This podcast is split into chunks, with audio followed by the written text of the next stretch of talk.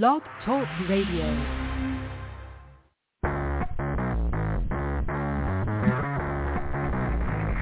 Hello and welcome to Action Radio. This is Greg Penglis coming to you from the historic district of downtown Milton on the banks of the beautiful Blackwater River.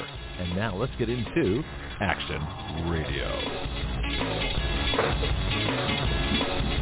Well, now normally I'd have a few things to say and just kind of carry on for a bit, but since Pianki is right on the line before I even started the show, let's see what's going on here. Good morning, sir. How you doing? Welcome to Friday. Good morning, Greg. It's always a pleasure to hear your refreshing, exciting, enthusiastic voice. Well, thank you very much. I really appreciate that. I, yeah, it's actually it's kind of interesting you're here because normally you let me sort of rant for a while, um, but uh, it's it's good to see you here. Um, also, I should give a little rain alert.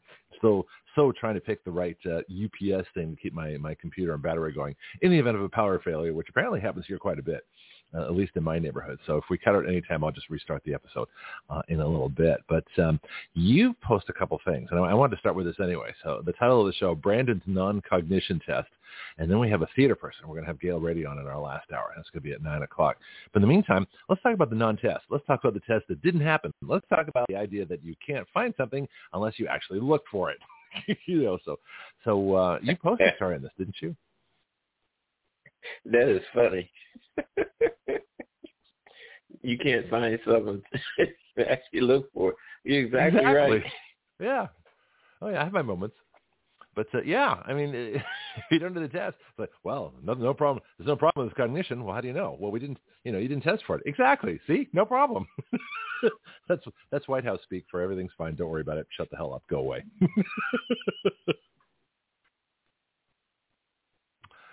Well, the man has got problems.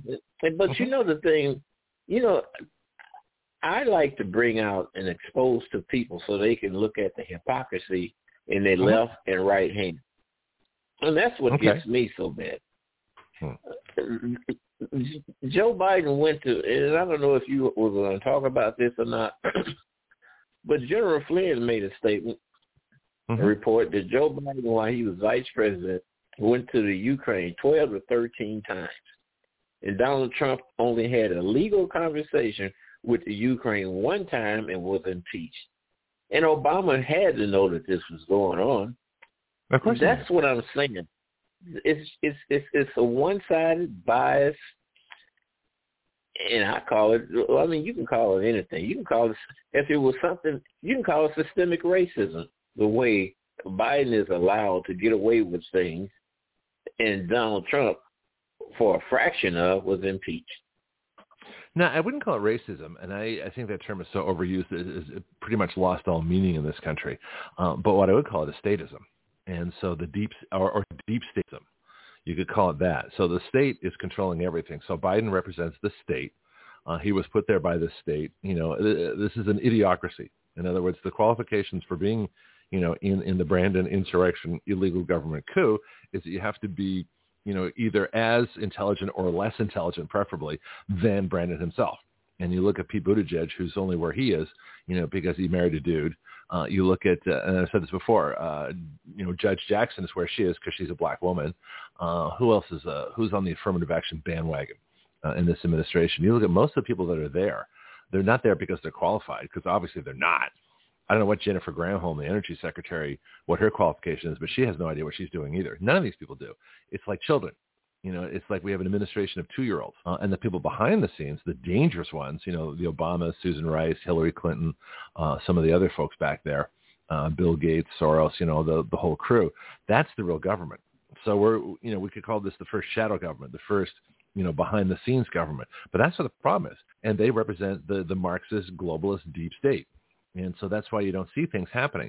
But the biggest problem is, is like you say, you know, there's no opposition. You know, Claire Lopez, when she was on this show, she used to talk about the controlled opposition.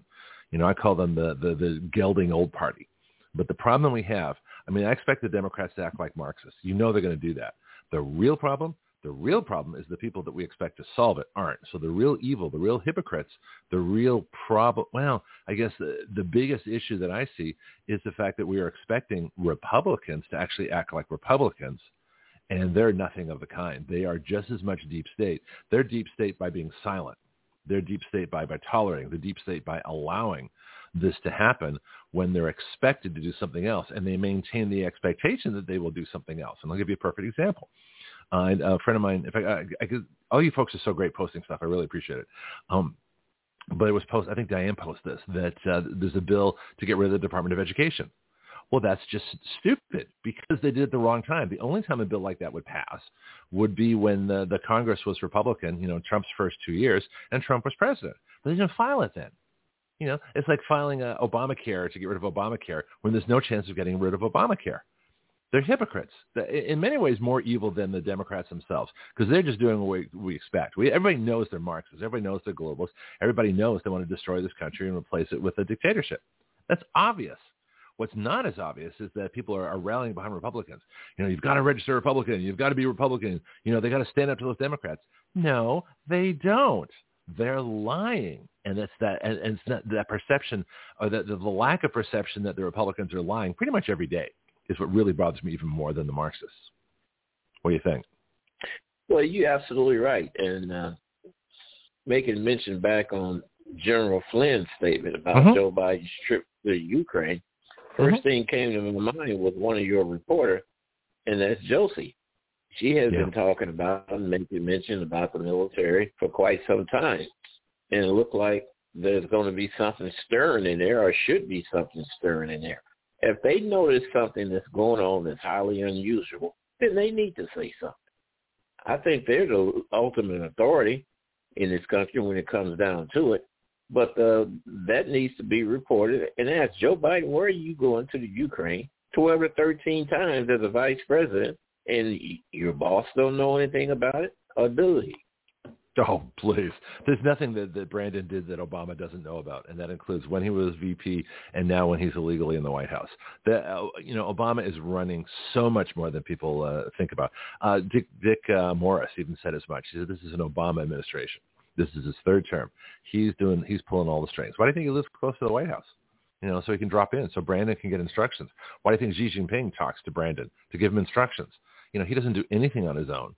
And everything is scripted because obviously he's not there. The only, you know, and it makes perfect sense. If you want to have a controlled president, you have to have somebody that can't think for themselves. Because if they can think for themselves, they might do things different than you want them to. So the only way to ensure that that the person who they put in the White House illegally was going to do exactly what Obama wanted was to find someone that had no idea of their own thoughts. That's why he's there. That's why they protect him so much. He's the mouthpiece. He's the plausible deniability. He's the one who actually believes his own lies.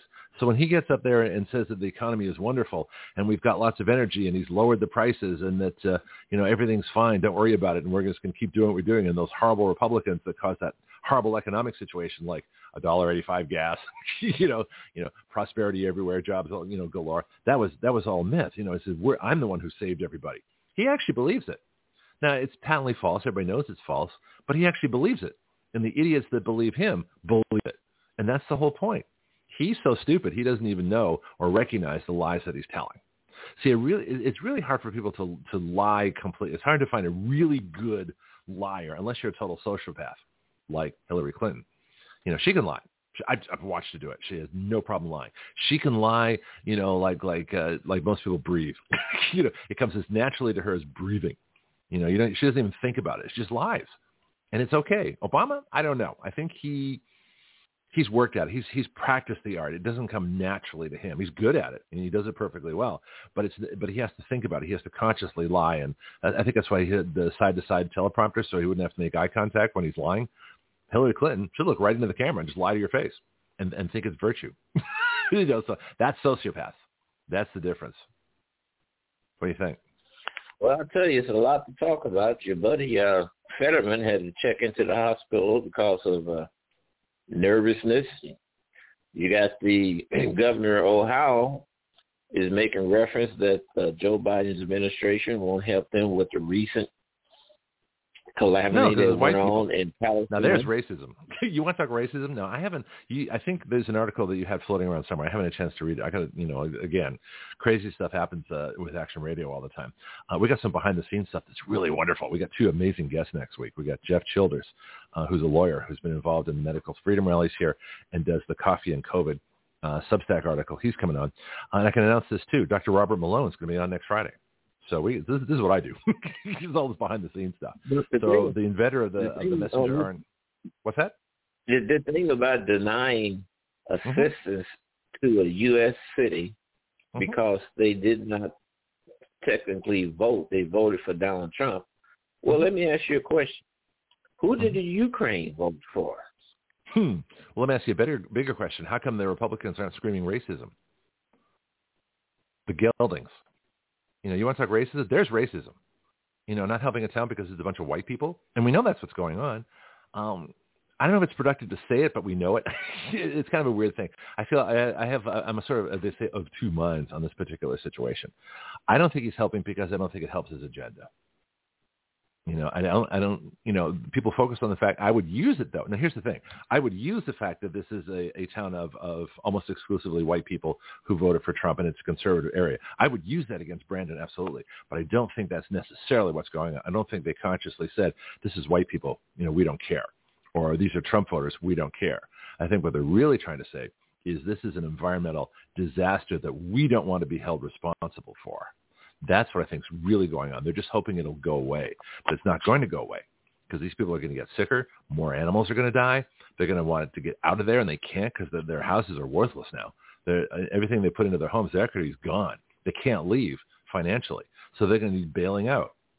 You know, and it's going to cost a lot of money. But what the real problem for, for Brandon and Obama and all the, the Democrats is that their environmental policy sucks.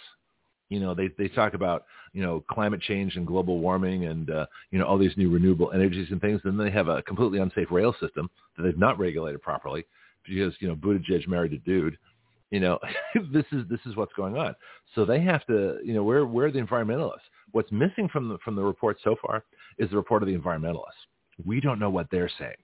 Are they saying, well, we can't make too much noise on this because, you know, Brandon's with us? Or they're saying, look, the administration is allowing, or, or the government's allowing dangerous trains to run through the neighborhoods. They could run through their neighborhood. I mean, a lot of people live near train tracks. Within, I mean, what percentage of the population lives within ten miles of a, of a train track? I would say most of it. That's the whole purpose of trains. But you know, there was another derailment somewhere too. Oh, there's a bunch of them. But you notice the pattern. Look at the patterns, and it, it seems to me very interesting. You know, before uh, before trains, we had electric power plants who were being terrorized. And you had a theory, I think, that uh, that this is terrorist-based. I, I'm not sure yet. I, I'm always, a, is, is it terrorist or incompetence, or both?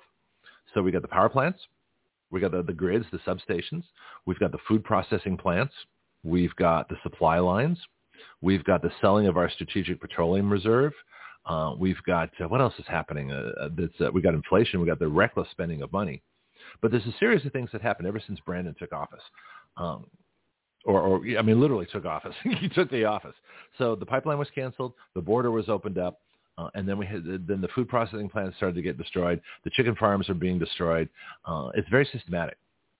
You know, and the power plants, and now the latest, uh, and of course there are terrorist activities, a bunch of criminals are being released. So crime is, is off the scale. Uh, and now the latest thing uh, are these train derailments.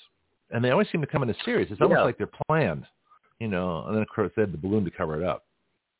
Go ahead. What do you think of this yeah, derailment? This derailment was uh, this derailment was near Detroit, mm-hmm. another area that was brought out by a thousand mules, and you got another thing that's, that's occurring too. Mm-hmm. Uh, Customs and Border Protection is discovering insects that's coming across the border. I guess they're staging a biological attack on U S agriculture by introducing these pests that's going to wreak havoc on our food system. Well, yeah, but I don't think they're doing that consciously. I think these are these are pests that you're going to find in the country. Now, I worked in Customs and Border Protection for almost two years and, until they bored me to death.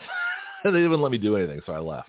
Um, but uh, the way the Customs used to work, back when it was in the Trade Department, uh, you had Customs was part of Treasury. You had the Department of Agriculture had their own screeners, their own agents uh, and inspectors, and you had uh, the Immigration, which is part of the Department of Justice, the Immigration Department. So there used to be three government agencies, and it was better when they did this.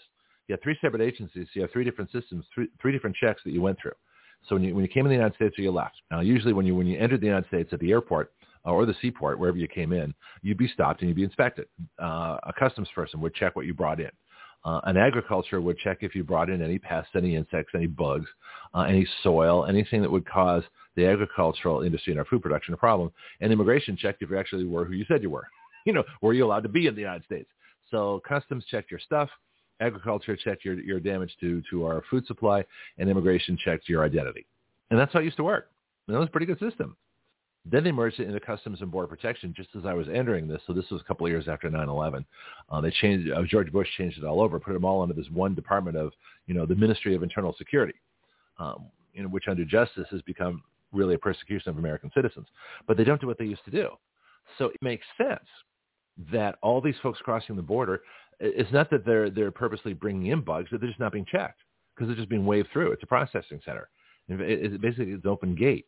So because they're not checking for bugs, we're getting bugs brought in. They're going to show up somewhere, you know. So, you know, check uh, Honduras and Guatemala and Mexico and see what kind of pests they have and what makes their agriculture miserable, and because they're probably going to be here. But some of the worst bugs are from Asia. Uh, Japanese beetles come to mind. Um, some of the other things. Uh, what else? I think what, what's the what's the moth that eats the oak trees? Well, harken beetles, harken beetles, and that would run havoc on your poultry industry, mm-hmm. but. The thing is, is that you got people crossing the Rio Grande. He comes into the United States unfettered, and you mm-hmm. don't know what the heck they have. Yeah, they can you have, have a bug on their back. You don't know. Yeah, what are the bugs? They have a whole box of bugs. Mm-hmm. Sure. Yeah. Well, I mean, and the, the question is, we don't know who's who's doing some of this stuff. Uh, the train, you know, I mean, uh, this is the big question we have to investigate. I'm not sure how to do it, but you've got five million people that can't be here. Well, where are they going to go? You know, there's going to be some objections to them somewhere. I mean, they, they, you know, the people are going to find out who the illegals are and maybe do something about it in their community. I don't know. But uh, the companies that won't hire them, that actually honor the, the, the e-verify system, you know, these folks are going to get a lot of underground jobs, and they're going to turn to crime. I mean, how many of the street crimes, how many of the crimes are committed by illegals? Nobody knows because they're not saying. You have to go to the Illegal Alien Crime Report, which reports all kinds of things that you never hear about. It's like Robert Spencer with his Jihad Watch. When you hear about all, all the Muslim crimes, you don't hear about because, you know, the media doesn't want to talk about Muslims because they're they're they are Islamophobes. You know, they're afraid of looking like they don't like Muslims. Well, you just talk about who people are, well, and you tell people you don't have to worry to, about it. Mm-hmm.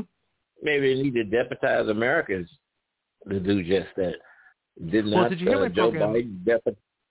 Go ahead. No, I should, go did ahead, not please. Joe Biden deputize uh, uh, public school members to? Uh, overrule parents when it comes down to decisions about their children? Well, they're deputized. They have to report any, any kind of abuse they see. They're, they're bound by law. If they got a kid, you know, that looks like they've been abused or malnourished or bruised up or anything like that, they have to report that. And that's actually, that's not a bad thing, um, unless it goes too far, unless they report people for being conservative. you, you never know when they're going to cross the line. But as far as reporting abuse, that's a good thing. You want to stop that abuse. But, with the, but the problem is that the parents well, should be able to report abuse. abuse.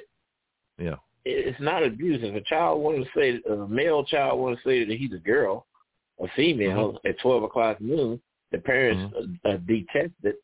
Then the school members can go along with the child and disregard the input from the parent. Oh, see, that's a crime too. See, that's the other problem. That's, that's the flip side of what I was talking about. Is that just as the parent, as teachers should be able to report abuse that they find with the students, parents need to report the abuse they find with their kids. You know, from, from teachers. In other words, any teacher that tries to, quote, you know, change the gender of a student, which we know can't be done. And because it can't be done, we know it's a crime. All they can do is drug and mutilate. You know, I mean, what they're calling gender affirming care, you know, what I call drug and mutilation care, you know, it's, uh, it's not even care. It's just the opposite. So those teachers need to be reported. Those teachers need to be fired. Those teachers need to go before school boards made up of parents. The parents need to have their own, here's an, here's an idea for you. Uh, parents should have their own, I guess, tribunals, hearings. Uh, what, what should we do? How do we, how do we change? I think we're onto something here. Wait a minute. How do we change school boards? You know, especially the ones run by parents, that the school boards can bring up teachers on charges and parents can talk to them openly, you know, in hearings. Did you try to change the gender of this child? Did you, you know, that kind of stuff. There should be some kind of oversight uh, in the school boards themselves. What do you think of that idea? Ooh, I think I'm onto something here. School Anything to, to assure the liberty of the citizens, especially areas that apply to them having jurisdiction over their own children. You know, let's put parents on school boards. Well, parents need to be on school boards, actually. Okay, so speaking, this is kind of, I'm getting away from my microphone, parents on school boards. Yeah, it'd be interesting uh, that if teachers would be brought before school boards for doing abusive stuff, and they should be in a public hearing. You know, and they can face their accusers. That's fine with me. But at least they'll face them. They won't be sitting, hiding in, in the schoolroom, being sheltered by the, the teachers' unions and other things. So I, I, wrote, a, I wrote an article uh, back in twenty sixteen. And I call it my uh, – there's a bunch of articles I wrote uh, before heart surgery. I call them my just-in-case articles. And so just in case, you know, these are the last things I was writing because you never know. Stuff happens in the hospitals. Uh, although this is way before COVID. This is back twenty sixteen. Um, so I, I, one of the big articles I wrote was a completely new model for education. And so I wanted to put down everything I could about education in one article. Well, it turned out to be fourteen thousand words long. And so I'm doing it in a series of, of segments and a series of parts uh, in uh, Substack. So if you go to greg penglis dot substack dot com, you will see that we're now up to part three. Um, part four I'm going to release today and probably part five on, on Saturday. And, and if I need a part six, I'll do that. I think part five is probably going to do it. I'm trying to keep these around fifteen to seventeen hundred words. So they're manageable articles, but they're all going to be in one place. And you will see a completely, literally a completely different model for education, something that, that isn't done anywhere that I know of, but that's kind of what I do. You just come up with ideas that no one's ever thought of. And so it would be, it's based on, on certificates of mastery. You're going to get this in the next couple of articles uh, where students, you know, there's no grades, there's no class, there's no, uh, there's no the, the, of the common divisions. There's no real classrooms really. It's just an entire, it's all, education's all individual. And what you do is that you prove your knowledge of the subject by teaching another student. And if that other student understands, then you can move on. So in other words, you have a certificate of mastery. You've understood a subject. And if a kid and parents are, you know, think the, the, the kid should be college bound, they're going to get more certificates in English and math and science and philosophy and stuff like that. If the kid wants to be, you know, the world's greatest auto engineer, more math, more physics, more creativity, graphic design, car design, things like that. You know, whatever whatever the kid wants to, to do, you know, you can you can tailor the education because the certificates are completely open and anything can be considered education. Flying lessons, you know, and I learned to fly as a kid.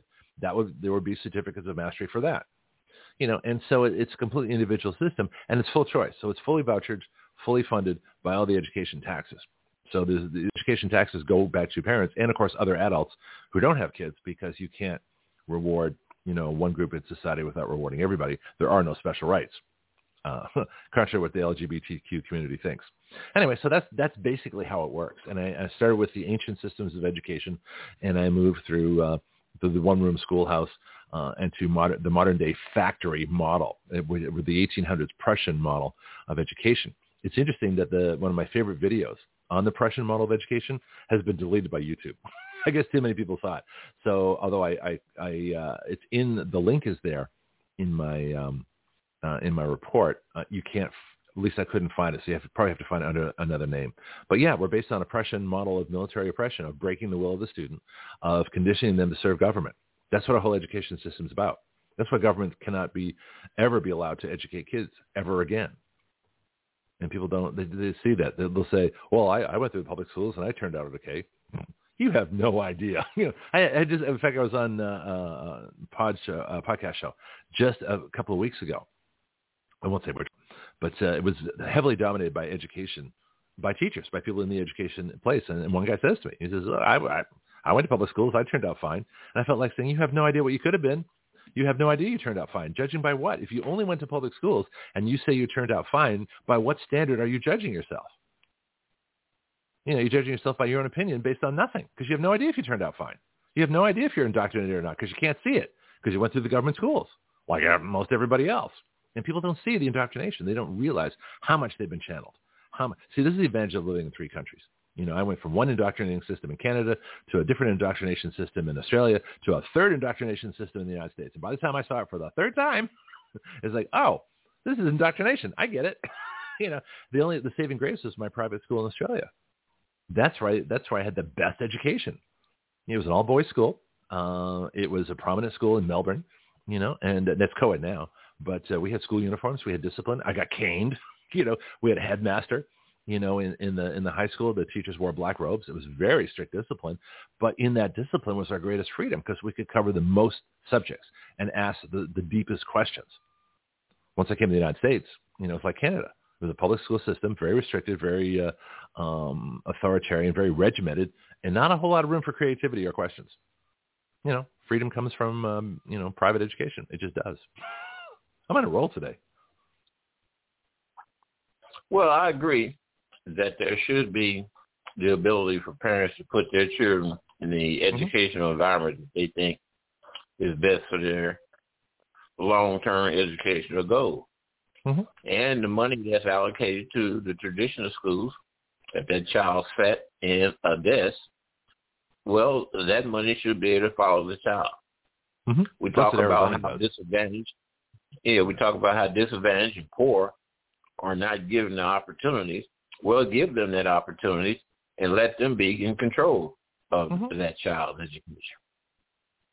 Well, you could do a series of things. You could do uh, a voucher, pure vouchers for, for lower-income folks. You could do uh, tax credits to offset taxes if people have a, you know, a decent income, and they're paying a lot of tax anyway, so you could do that. That would be for, like, the upper half of the population.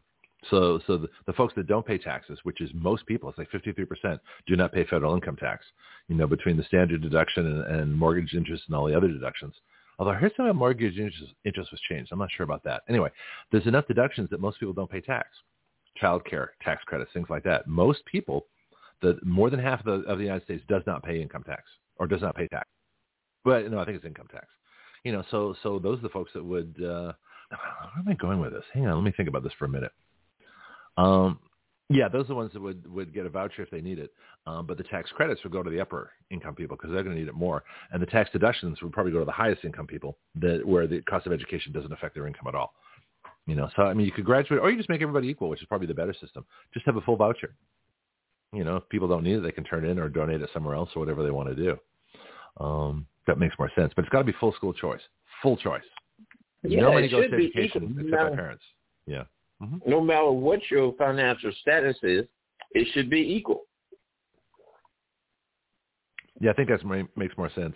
Every once in a while I slip and, and, and digress into what feels good. You know, it's like, okay, fine, that makes sense. Now, so if everybody gets the same voucher, if multi-billionaires get the same voucher that, uh, you know, a homeless person gets, that'd be interesting, interesting way to do it. But anyway, uh, but, you know, it makes sense because, you know, fourteenth Amendment, equal protection of the laws. But you have to have a full school choice system. No money should go directly from taxpayer to government to schools. It has to go um, from government back to people, you know, and then to schools.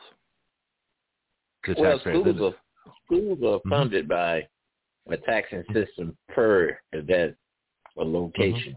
Mm-hmm. Uh, mm-hmm. If it's a local community, mm-hmm. well, then they have a tax base that applies to the running of the schools in that local community. Mm-hmm. The only time the federal government gets involved is when school districts take on such programs as free and reduced lunches and other things like Title nine and so on and so on and so on. Mm-hmm. Now, that makes sense, but I'm, I'm thinking that what the better system would be to have no education taxes at all. So no money goes to government to have to be given back. That's probably the better system. And then you can work on just go on a voucher, tax credit, tax um, deduction system. You know, you, you could do it that way, and, and that way to be different. Yeah, be income-based, but uh, there, yeah, as long as state, no taxes were taken.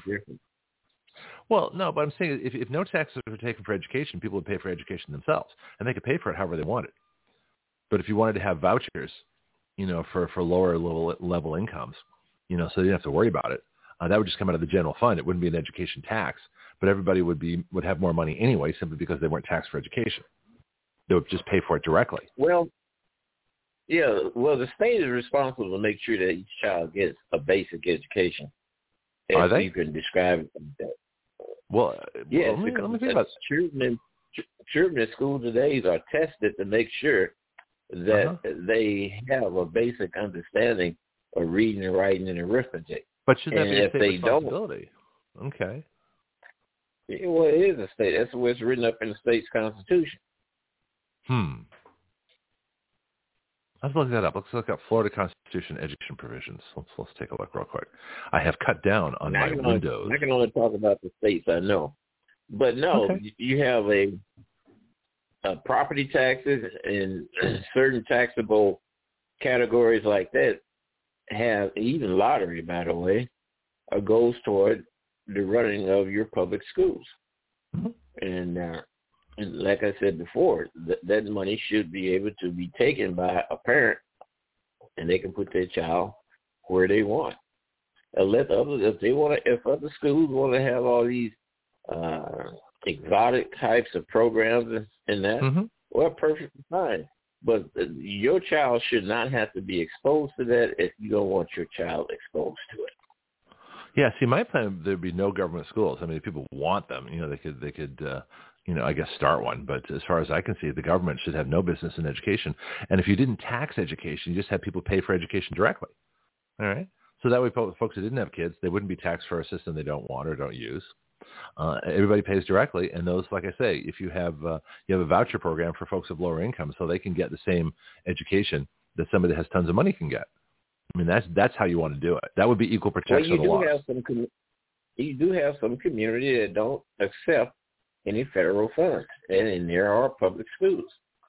I can name at least two: Clayton in Missouri and Ladue in Missouri. Very. Maybe less than a half percent, maybe a percentage-wise. The mm-hmm. rest of their money comes from the local community and also the formula that's produced by the State Board of Education. You know, but our, but our highest education standards in this country were when there was no government schools. You know, things really got screwed up once the government, once they they brought in the Horace Mann and some of these other folks that brought the Prussian model of education uh, and basically turned it into a, a you know, schools are like an authoritarian police state. Basically, government schools. You know, you look at the way they work, the way they operate. If you go back to the one-room schoolhouse where it was much more of a free environment, where they didn't discriminate by age, you know, and that uh, older students taught younger students and people learned how to think and write. You know, you look at most of the of the the, the great works, uh, a lot of the stuff. I mean, our founders all came out of homeschools, all of them. There was no government school.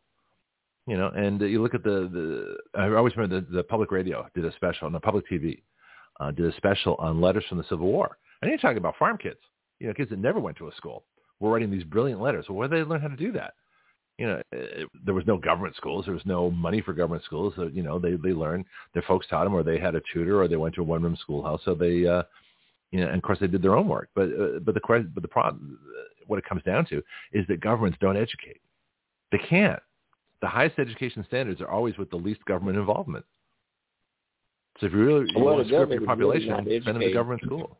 I'm sorry, go ahead. The, the government has nothing to do with the curriculum and what's taught in school other than special programs like R O T C, yeah. uh, of military uh, introductions. And like I said before, uh, school district will get funding for free and reduced lunch programs and maybe a couple. But as far as what's taught, mm-hmm. the only way the government applies their A fifth is when they say that the school district has to go about uh, discrimination policies that's similar to that of the United States, of the, of the federal government. Yeah, like let me hold you up there. Let me hold you up there because I goofed. Okay. I actually had my screen covered up with this article I was looking at, the Florida Constitution. Derek's here. My apologies to Derek. So let's, let's get started, then we can pick this up uh, after his report. Money. What is it? How does it work? How do you get it to work for you? So many choices. Stocks, bonds, mutual funds, commodities, and then there are the markets, oil, gold, manufacturing, trade, energy, even government.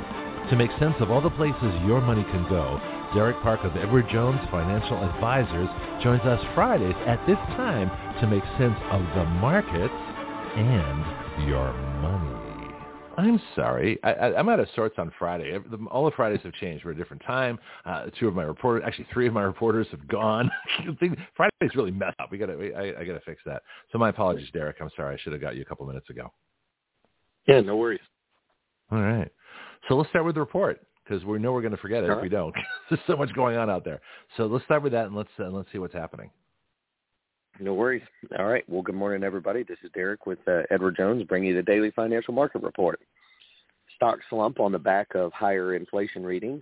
Again, stocks fell after a report showed that the P P I, the Producer Price Index in January, was sizably higher than expectations. The P P I is a measure of inflation, and the higher than expected reading is fueling concerns among investors that the Fed will have to tighten further uh, to slow in- inflation.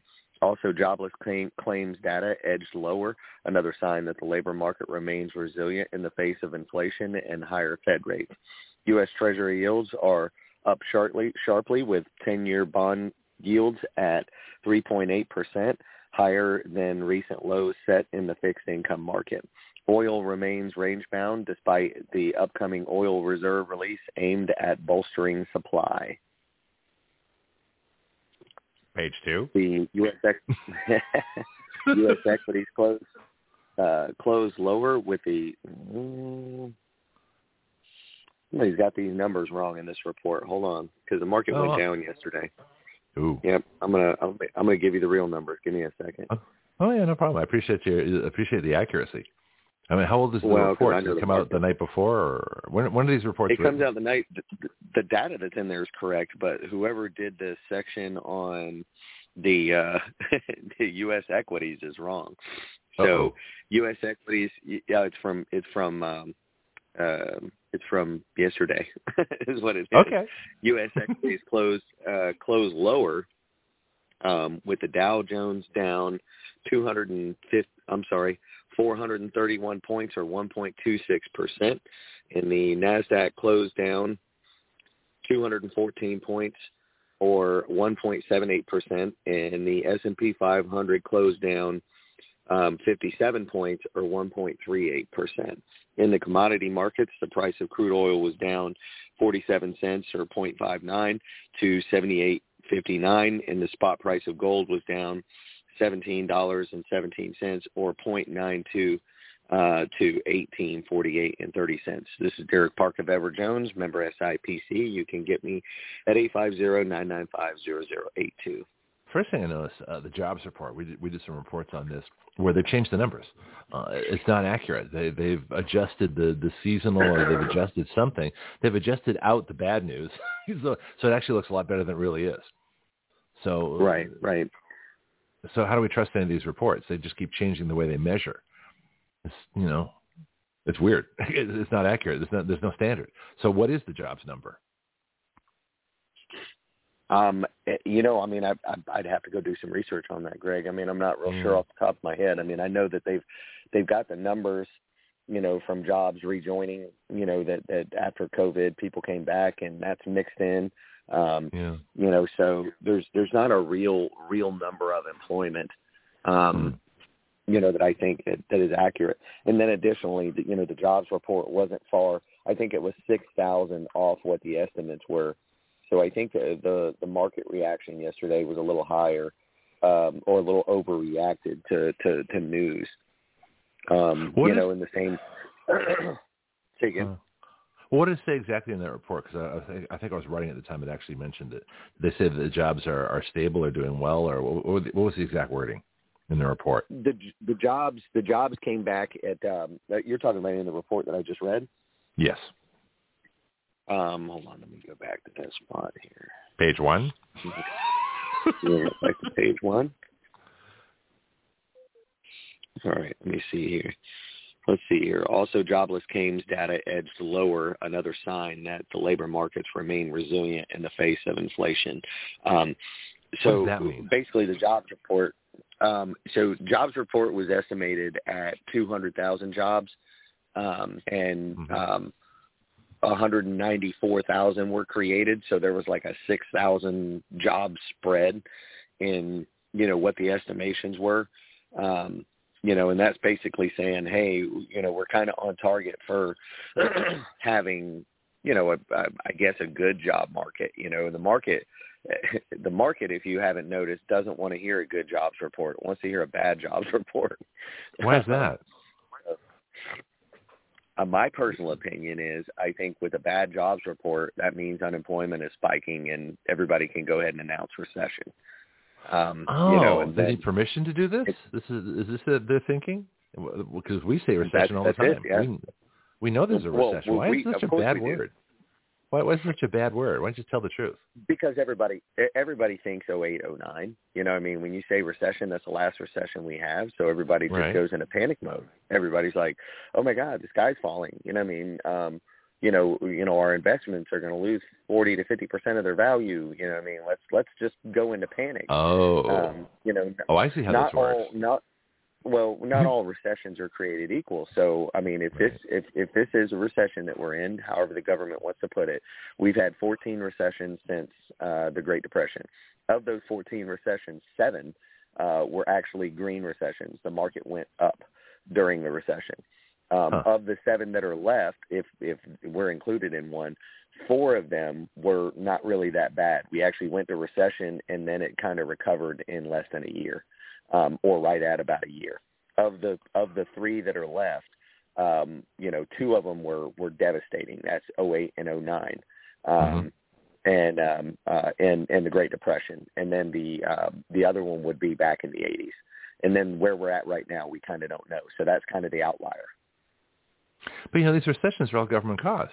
You know, you look at the, the, the lack of regulation of the financial market, which got us into the, the original Great Depression. You look at all the, the, the, the Roosevelt's programs that continued the Great Depression long after a free market would have would have uh, uh, canceled it, like it like was done, you know, before we had the Roaring Twenties. You know, all these things are government imposed, which is fascinating, mm-hmm. but they, they never say that. They, they don't announce them as government in, you know, recessions. They, they should talk about government imposed inflation, and people won't understand. This is a government recession. And it's the psychology that if you, when we're in a recession, you can't say that we're in a recession because it might actually make for a worse recession. That's kind of what you're saying. or they're well, saying. I, I, that's a good way of saying it, Greg. I mean, I, I really I really say that. But, but, you know, really, if everybody would have been calling this what it was, you know, six months ago, you know, if they would have been like, hey, looks like we're we're entering recession, um, but, you know, it's going to be a soft landing, um, you know, um, I, I don't think we would have near the problems that we would, you know. Um, you know, recessions can last, uh, they can last a long time as long as you're in mm-hmm. negative G D P and, and production is low, you know, and, and, you know, I mean, people are already bottling up. Now, January just showed a little sign of resilience, but it's also the month following Christmas, which statistically has also been a big shopping month. Uh-huh. You know, it's like yeah. that's when all the sales come out. That's when people discount stuff, all the things they brought in for Christmas that they didn't sell. So statistically, it's already a month that they anticipate to be a little bit of a higher, uh, higher, higher purchasing. Um, you know, but yet they're like, oh, you know, January was a little bit of a big month. Okay, let's panic sell. you know, it's like, oh my God. Well, it, it, again, well, you perception know, versus reality. Yeah, yeah, Pianki, go ahead. You know, Derek, uh, it would be more genuine if the debt of the federal, state, and local will be broken down to reflect what each citizen and each taxpayer owes out of that debt. Basically, I mean, that's that's what it is anyway. Then we the people would have a more yeah, the people would have a more realistic view of exactly what's being spoken about. Because when you use these words, the average citizen don't know what you're talking about. But if they open up an envelope and say that uh, you owe on the federal debt because you are a taxpayer two hundred forty-six thousand eight hundred sixty-seven dollars, then you would get some notice. Right. Yeah. I mean, I I I, I agree. I mean, sure, that would be that would be wonderful, but I don't think it's anything that'll happen. You know, we did the debt clock the other day. That's what, uh, you know, it was interesting to sort of go over some of the numbers. I had an older debt clock, but the, the newer ones have all the, all these great thing, numbers going on. I tend to disagree with that, Pianki, and I'll tell you why. And there you can sort of like throw yourself in the middle of this um, if you want. But to me, to, it's like blaming the taxpayers, like we ran up the debt. We didn't run up the debt. Congress ran up the debt. They're the ones who are responsible. And it's not that we owe. Yeah. They owe. And they're going to borrow money, you know, which isn't going to be counted in that figure that we're supposedly owing here. They have bonds that they have to pay. They were borrowing money to pay off previous bonds. The solution really is what we've talked about here on the show. Constitutional amendment, ending borrowing by Congress right now. That will solve all right. of these problems well, once they stop borrowing. It may, but inflation. It, you, go ahead, still, you still got uh-huh. those bills that's still old, though. And it's right. the people that put those congresspersons in office, who, by the way, contributed to the debt because they're getting paid. Like the White House press secretary, she's earned about one hundred ninety thousand dollars a year for what she does. So she's an idiot. It's the people ultimately. I'm in the wrong job. Oh, well, well yeah. uh, you guys didn't see the uh, the last uh, uh, uh, spending bill that included uh, all the members of Congress go from one hundred seventy-four thousand to two hundred twelve thousand a year. Oh, I missed that one. Gee, they got a raise in bad time. Yeah, yeah. Oh, yeah, buddy. Yeah, I mean, and, and, and not to mention, I mean, they work one hundred seventy-four days a year. one hundred seventy-four days a year they work, and they make two hundred twelve thousand dollars a year. You know, the rest of the time they they um, are are spent, you know, I guess in their in their districts or, you know, um, I don't know, abusing the tax dollars. So they're making more than one thousand dollars a day. Yeah. Well, yeah, that's, that's teachers only work one hundred eighty days a year, and they get paid. They don't get paid as well as members of Congress. But uh, you know, the idea that people in Congress are the only ones who are only working six months out of the year is, is a little crazy. Well, let's look um, at the relationship between teachers and Congress. It's the teachers okay. that's putting out uh, citizens with a lack of with a with a large degree of ignorance that's voting these Congress people in the office who's making over a thousand dollars a day and doing nothing. Well, see, now that's the best part of what you were talking about, of, of breaking up the, the, the debt, you know, per taxpayer. I disagree with it that it's going to have a, an impact the way you want it to. Um, but what I was thinking also, and I want to run this by both of you, that if a bill came out and they said how much that would contribute to inflation, says, you know, you could have this, or how much, you know, who's, which special interest is going to get the money. You know, if they have a spending bill, the, the Inflation Reduction Act, well, how much inflation is that going to cost? There should be an inflation index, you know, from the Congressional Research Service per bill. You know, so well, you remember when it was simple, when the federal debt was apportioned among the states, then the states apportioned it among the citizens of the states. Let's go back to that. Well, yeah, but you have to get rid of the seventeenth or the sixteenth Amendment. You need to get rid of both of them. One, I think seventeen is for senators uh, to be um, elected by the state legislatures again, and the other one, I think sixteenth was the income tax. You got to repeal that. But that's the way you do it. But you got to put the states between the the people and the government and uh, the federal government. That's that's the problem. Ever since that happened, that's been our biggest problem. But Derek, what do you think about this? If if each bill came with uh, an inflation index, this will cause so much inflation. This will call my, cause so much debt. It's, you know, given current situation. I mean, that'd be that'd be amazing. I mean, I, I think that, well, I just the, thought of that it. The government has has a due diligence to produce that. In my in my personal opinion, you know, hey, if the public saw the damage, you know, that uh-huh. these spending bills. I mean, like you, you know, their their first. Their first spending bill, like the Democrats, three point five trillion dollars. I mean, our country's in debt up to our dang eyeballs. Like, what the hell are you guys thinking about? Which, oh, by the way, one point five trillion dollars of that had nothing to absolutely do with infrastructure. You know what I mean? one point five trillion dollars. Could you imagine one point five trillion dollars going into the infrastructure that we truly needed? You know, improving our schools, improving our, our systems, improving our roads. You know what mm-hmm. I mean? It's just, uh, you know, it's a- absolutely sick. And then, well, you know, where's the account- where's the accountability of that money? You know what I mean? There's there's no accountability department. We're just supposed to assume that the government spends it the right way. And, um, you know, it's just, uh, you know, I mean, it's sickening, you know what I mean, to the point that, uh, you, you know, I mean, it's causing causing problems in our in our, in our country and our society. No, I absolutely agree. And speaking of infrastructure, a, a whole, okay, let me, let me, I want to, I want to switch over. We're going to get Derek for a few more minutes. I want to talk about the railroads.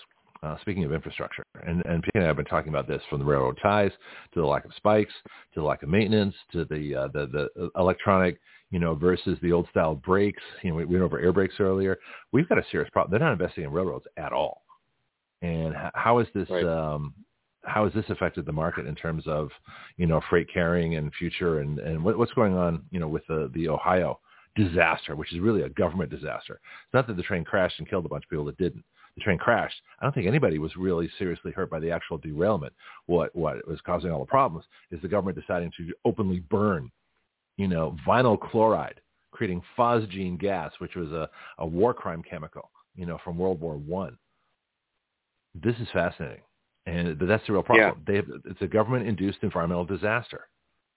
How's that affect yeah, the market? Yeah, so, so the market I haven't seen has had a, a direct impact yet. And while you were talking, I went and looked at three of the railroad companies, and I didn't oh, see yeah. any, any any any big impact on them. Um, you know, but huh. um, I'm not going to say that there won't be an impact that comes from what happened, but initially mm-hmm. there is not any market response. Interesting. Um, how about uh, how about just transportation supply lines in general? Is anybody reporting on, gee, we better stay away from trains, or we better fix the trains, or we better, you know, fix the tracks and then look at the braking systems. We better do something to make sure this doesn't happen again. Is anything like that happening from the financial reporters? I, I know I've seen stuff before, but I haven't seen stuff recently. I'd have to go. I'd have to go seek it out. But I know I've yeah. seen things that said, "Hey, you know, this infrastructure is is critically, um, you know, it's it's it's not bad, but you know, hey, we need to start focusing our attention on it." Yeah, I mean, it's not a direct relationship where you you know you don't you don't buy infrastructure or trade infrastructure on the on the market, but anything that, that moves, you know, the whole purpose of commerce is to is to move goods, you know, and services, and a lot of it's done electronically now for the services. But goods still have to get from where they're made to where they're sold. You know, that requires right. infrastructure. I mean, that requires road, roads, rail, and air. You know, and ships. Right. You know, and that's and move. that's something every country. You know, um, you know, I don't want to say every country, but like the European uh-huh. countries, the Asian countries, that's something they did better than us. You know, I mean, they focus on the rail systems. And, yep. you know, I mean, their rail systems are significantly more advanced um, mm-hmm. and, and more well taken care of. You know, I mean, it's, uh, you know, U S, I mean, I think we did an okay job, but I don't think we built nearly enough of what we need for the size of our country. Mm-hmm. Well, the distances are different. I traveled to Europe by train for almost three months. You know, back in the eighties. Right. And uh, it was fabulous. It was fascinating. Even the countries that weren't as wealthy had a decent train system. And the trains, they all had two spikes, you know, in their, their plate that, that fastens the rail. And Pianki and I talked about this the other day. Uh, so, but we have one, you know, so you've got two plates for spikes, but we only put one spike in on each side. So it, it's two per side, you know, so that's four total, but there's eight, you know, uh, uh, in the European trains. So we have four, they have eight. So they have twice the amount of spikes in their rail. Their rails don't flex up and down like ours do. I've watched them. You know, their their tracks are much more rigid. They have a lot more concrete ties as opposed to the wooden right. ones that we have. Now, granted, they have less wood, right. you know, because they've destroyed their forest. Right. But the thing is, you're and they're electric much more, which is in the in the urban areas makes much their, more sense. Go ahead. A lot of their countries' roads are built better, uh, while our mm-hmm. the ours the uh, average thickness of Um, the, the the asphalt layers and the mm-hmm. and the you know whatever material they use is like eleven inches, where theirs is like fifteen inches. You know, and so that makes a, big, um, that yeah, makes a huge difference. Uh, assumably, I mean, I've seen an article that says you know, hey, their roads huh. last longer and their infrastructure's okay. in better shape because they put this extra material in there. Yeah, yeah. Well, that's, most that's of Europe uh, look at this. I actually saw that in relation to like the German Autobahn, which the German okay. Autobahn, uh, they put a lot of extra into, you know, I mean, because of what it does. Uh, but they use that as an example of what everybody else should be doing because of how resilient it is and, and what it does for the transportation system. You were stationed in Europe, weren't you, at some point? No. Or no? No. Oh, okay. No. Oh, too bad. T D Y. You would have temporary duty. Yeah. Exactly. Yeah, let's go to Ramstein and go hang out at the the local, you know, beer hall or beer house. Yeah, would have been would have been fun. I traveled, I, like I said, I traveled all over Europe. I mean, uh, the only countries I didn't go to were on, on the extremes. You know, Norway and Finland on one end, and Spain and Portugal on the other. But I went, I hit every right. place in Western Europe, including Liechtenstein, which is four miles by sixteen. Oh yeah. Miles. Yeah. You know, I got a passport from like Liechtenstein. The most, yeah. the most wealthy nation or something like that. Oh, yeah. That's great. Yeah. yeah. I, I, I, some yeah. dude I was talking to at lunch there, it was fascinating, you know, and because uh, everybody spoke, spoke I, I think, with it was like, I forgot what it was anyway, Swiss, French, some combination, German. Um, not, very little English in Liechtenstein, so don't go there. It's Dutch. Not a big tourist. Dutch, okay, whatever. Yeah, that's true. Anyway, but the point was the trains are, are huge. But see, in Europe, though, they have a greater population density. You know, and the distances are shorter. So you've got sixty million people in Germany alone. You know, we got three hundred million here, but our country's a whole lot bigger. You know, so trains make sense. I think they make sense here too. It's, it's still the cheapest way to move freight is by rail. But Europe was all yeah. bombed out. Europe was bombed out in World War Two. All their trains are post nineteen forty-five. We've got rail tracks that go back probably to the eighteen hundreds. The trains are different. You know, what'd you say? The tracks themselves. Well, as I said, the tracks themselves. You know, I mean, we've got old technology. We we weren't bombed out in World War Two. You know, we haven't rebuilt our infrastructure. We got bridges. You know, we got pre-World War One bridges. We've got all kinds of really old infrastructure. And has anybody done a study on on the the the um, the effect of infrastructure on the economy? you know, the companies that make the goods and, and move the goods and the transportation and the supply lines, how, you know, how much is that improved? I, I know it's improved by good infrastructure, but has anybody tried to quantify that and talk about how I'm bad sure ours they is? Have. I haven't, yeah. I haven't seen anything specifically, though. Okay. Hmm. Huge point. It's the things you don't see, the intangibles, as it were. Pianki, you had a point you wanted to make earlier, I think. Or no? Well, there's a lot to talk about, and we mm-hmm. see the situation that we're in. And I think it's just deplorable for Congress to be voting themselves, sneaking themselves in these the salary. I think their their their salary needs to be cut in half, really. But uh, I, we got I a lot of work to do. What was that, Derek? I said I couldn't agree more. Yeah. Well, you know, we had some who had an interesting theory. We should talk about this too sometime. Robert Spencer, when he was on, he, he does Jihad Watch, and I want to get him back on. He had an idea of uh, of an issues-based election, and I'm going to talk to him more about this because I think it's a brilliant idea. So that, and we talked about how, when he was on the show, having the midterms uh, where there'd be like a hundred categories. And you vote for, this is where early voting could come in handy, not ballot harvesting, you know, machines. I'm talking about real, just paper ballots, but you, you rank, you know, things. You check off the five most important, or you, you know, you rank them one to a hundred or, or whatever you want to do. Mm-hmm. But there yeah. should be a way to take a, a national poll um, that would be reported, and, and it should have some kind of, you know, not binding effect on Congress, but it's certainly a strong effect. You know, the, the, the, you know, we have an issues where we, we put the issues forward, and, and infrastructure would be one of the big ones for me. Congressional salaries. Um, you, you might want to tie them to their approval rating. That'd be interesting. You know, but God, that's such yeah. a, you know, the, there's I mean, an idea. Give, I wouldn't say their approval rating. How about their success rating? I mean, because the approval rating, I mean, you got people that are just going and disapprove because, you know, party over politics. Um, you know, I mean, it's just, I, I think people would just be, be vindictive. Yeah, that's true. People are so short-term in their thinking, but it's such a small portion of the budget. You, you look at, uh, well, I think, well, how about this idea? If we had uh, an inflation, debt, unemployment index per bill, you know, we actually, you know, how much will this cost? Um, they used to have things where the money would come from. But if it said that we're going to have to borrow this much money, and of course the situation would change, you know, but at least they get some kind of indication. I don't know how they do that, where it's going to, this will increase the debt by so much, it'll cause so much inflation, um, and it's going to, you know, potentially put so many, you know, folks out of work per bill. Or my game, I mean, game I, jobs, you know, that could be fudged. Yeah, I think I might stick with the debt and. Uh, I might stay with debt and inflation because jobs can be so suspect. Didn't I hear that the jobs, they lost like five million? They, they reported they gained half a million, but they actually lost like between five and seven million, actually, or, or whatever it was. They actually lost a lot more jobs, but it didn't show up in the report because they changed the way they measured it. That's what I heard. Uh, yes, I, I, I did. I did see something on that, and you're, and you're absolutely right. I don't know the numbers, but I mm-hmm. basically did. Are you talking about for COVID, what was lost versus what was, what was brought back?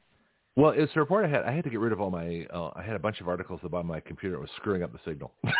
So I got rid of a lot of them. I'd have to look it up again. But there was they, – they, they changed the way they were measured, and that's how they were allowed yeah. to uh, uh, to report something that wasn't true.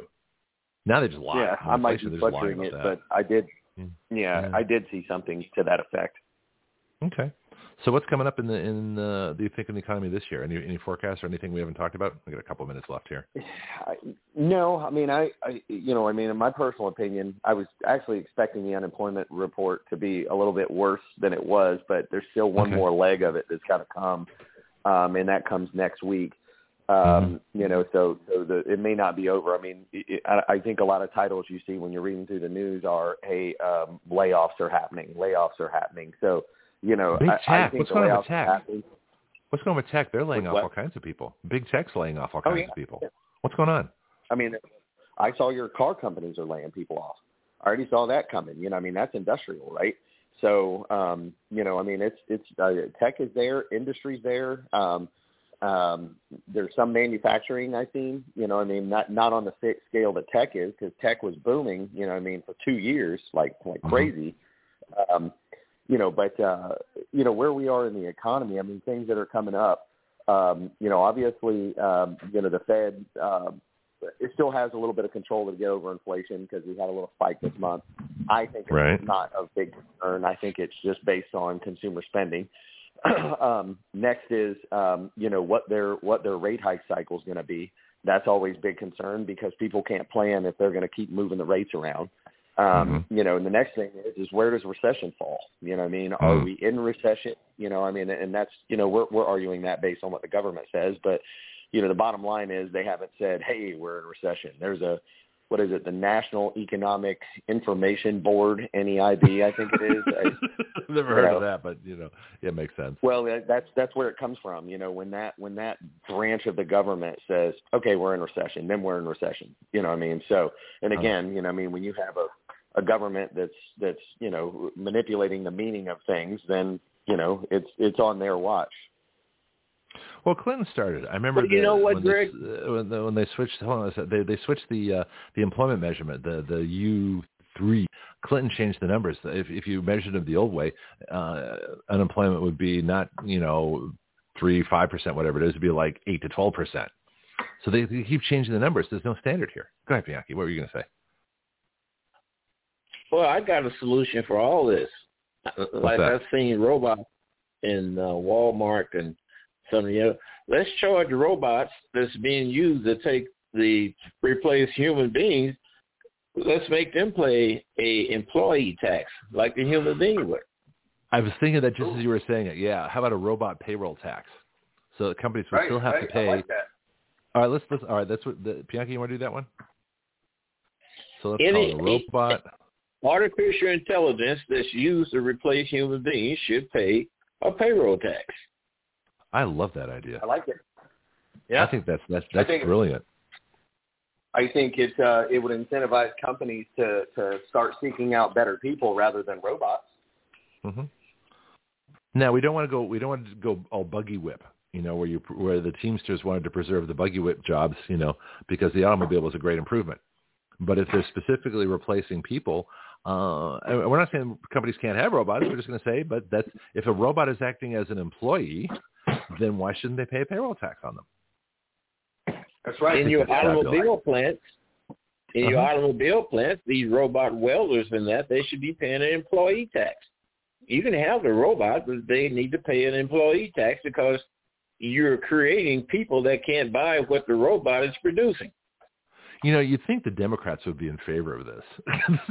I don't know. This is going to be great. Let's, let's see who picks up on it. I, I want to write this. I want to write this one myself and, and get your all input on it. Uh, I got, actually have two of them to write from, from our discussion this morning. One on having an inflation and a debt report that, that attaches to every bill. And the second one is a robot, you know, A I uh, payroll tax. That, those those are two brilliant gentlemen. I'll give you some, where's, where's my round of applause here? You guys were great. This, this is fascinating. Uh, here I we got go. another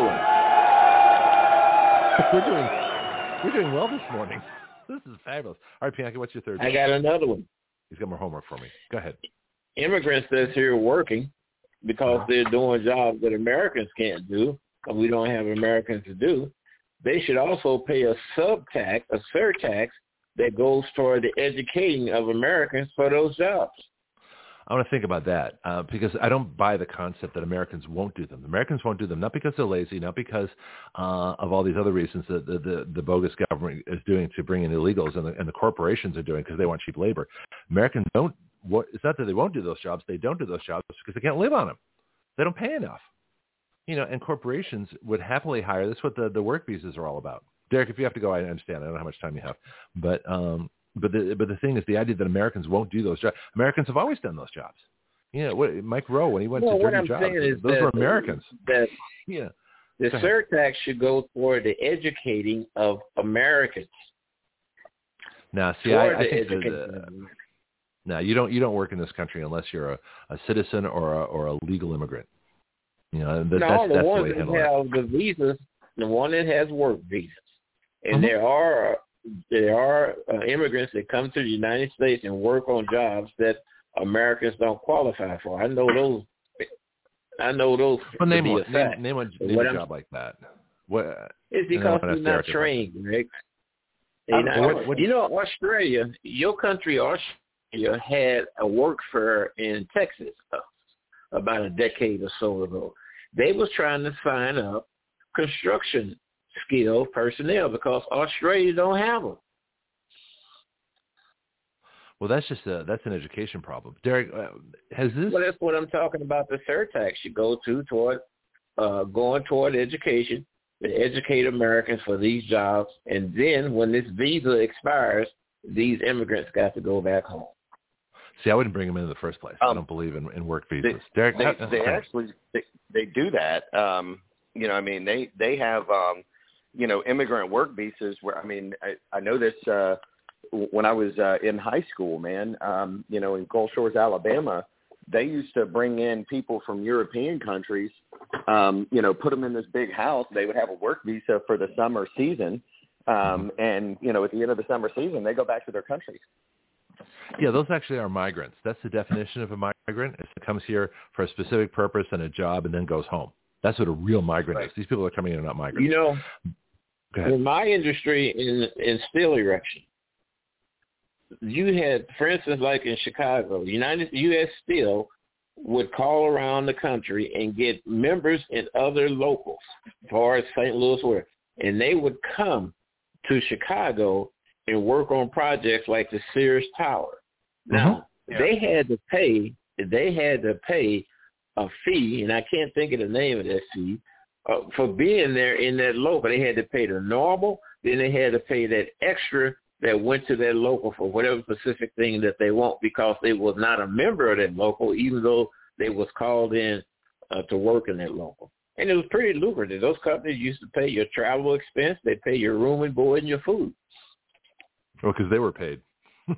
They had the money to do it. You know, the, the contract paid that much. But how much, let me ask Derek just before he takes off here, how much of the economy, or what would happen if we got rid of all the work visas? There'd be a lot more jobs available. The unemployment would drop.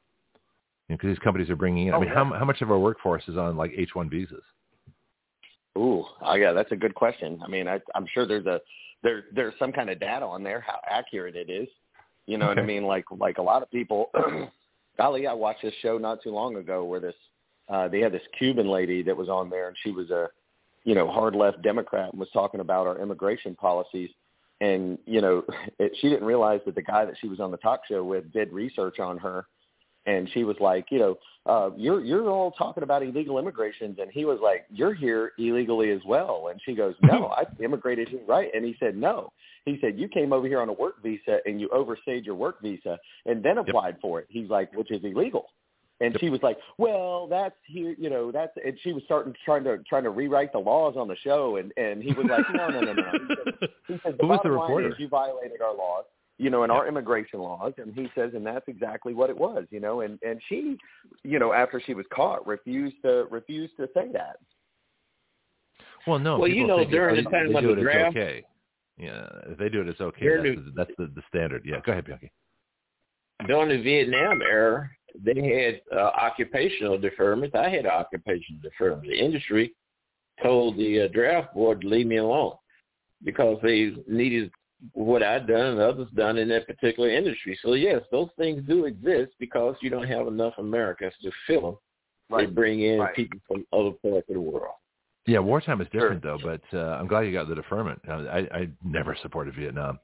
Um, you know, that's just, that never made any sense to me. Anyway. Um, and that's that's a, that's another reason we should leave the uh, – Uh, the Paris uh, Climate Accords, because it was France that got us into Vietnam. That's true. Yeah, but France also yeah. saved our butt during the revolution, so during the, the War for Independence. So France, we have a, we have a mixed history with France. That doesn't count. That was that was too long ago. It was too long ago. Yeah, it was ancient history. France, yeah, it was a bunch of white France guys has anyway. a history of France has a history of starting things they can't finish. Well, that's for sure. Oh yeah, that is a fact, Pianki. That is a fact. If you know your war history, that is a fact. Yeah, I was just learning about the Franco-Prussian War last night, where, where Germany invaded France before they invaded in World War One, before they invaded in World War Two. So yeah. Germany and France don't let's, have a don't have a great. To, let's, yeah.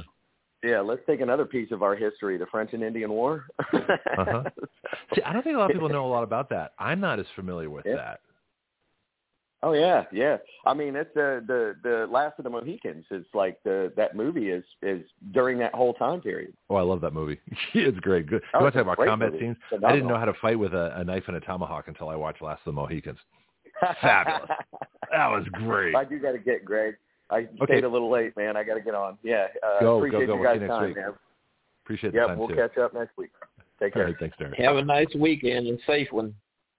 Yep. Bye-bye. Bye now. Yeah, see, I never know. That's why I was given the option to say, if you got to go, go. We understand because he's got a business to run, you know, and it just we're grateful for the time we have. Yeah, that's uh, French Indian Wars I'm not as familiar with. I'll tell you what, let me take a break right now. Yeah, take a couple minutes here, and then we've got uh, Gail Ready's going to call us at nine o'clock. We have a local Santa Rosa. The French Indian Wars. Wait, I haven't finished my speech yet. Hold, hold on. it, they, didn't, they didn't go west of the Mississippi. Oh, the French and Indian Wars? Okay, well let's let's let's take that up sometime. We should do we should do Forgotten Wars, Franco-Prussian, French and Indian, the the the Sino-Russian War, you know, the pre-World War One thing. Everybody, these wars have gone on for, for a lot of time. They don't people don't notice them because they, they weren't in the movies. Once something gets in the movies, then it becomes real. Which is kind of an interesting contradiction. Okay, so we got a little bit of time now uh, to chat about, uh, you know, what, what Russia's saying about the pipeline, which is kind of interesting. We can talk about Brandon's test, but then we're going to the top of the hour. We got Gail Ready. And so I want to talk local theater. So for all you folks that are frustrated actors that uh, or want to do something to support your community, one of the best ways you can do both, either act or support your community, is go to your local community theater. And this is a, a great way for people to, it's an outlet, it's fun, you know, and you don't have to be Hollywood. I mean, there's very few, of all the actors out there, what is like less than one percent, you know, you know, make a, a fortune doing it. Uh, and they're really good. That's great. That's fine. But, you know, there's a lot of acting and a lot of fun that you can have in local theater. All right, play a couple things. It's Uh, eight eleven here. I'll be right back. Greg Penglis here for my book, The Complete Guide to Flight Instruction. Everyone at some point in their life wants to learn how to fly. Few try. Even fewer go on to get a license. I believe a major reason for that is how we teach people how to fly. My book is designed to help you navigate the flight training system, but it's so much more than that. It really describes an entirely new way to teach flying. So if you've never tried a lesson or got discouraged in your training and quit for any reason, this book can help you. Don't be a rote pilot who just follows procedures. Be a thinking pilot who makes great decisions, who understands all the reasons why we do what we do. You can incorporate these principles into your own flight training at any time. The Complete Guide to Flight Instruction is featured on the Action Radio with Greg Penglis Facebook page and is available from Amazon dot com.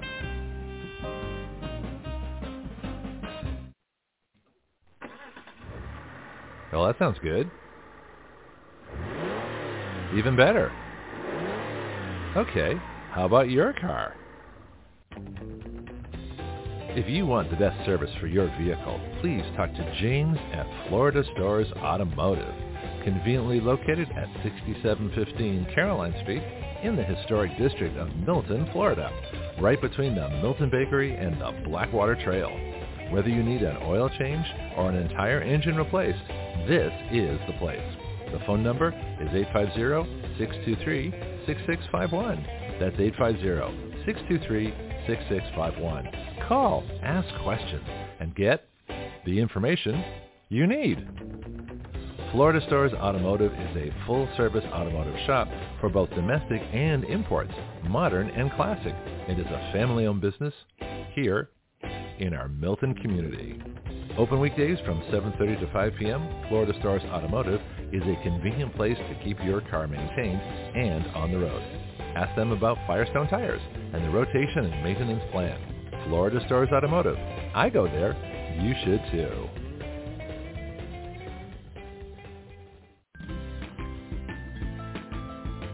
Do you know your way around healthcare, insurance, pharmacies, surgery, alternative treatments and choices?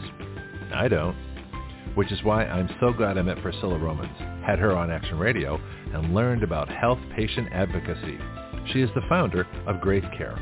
And now as an affiliate of Great Care, we are proud to offer through our discount code, W Y L, which stands for Write Your Laws, a ten percent discount. Great Care saves you both time and money.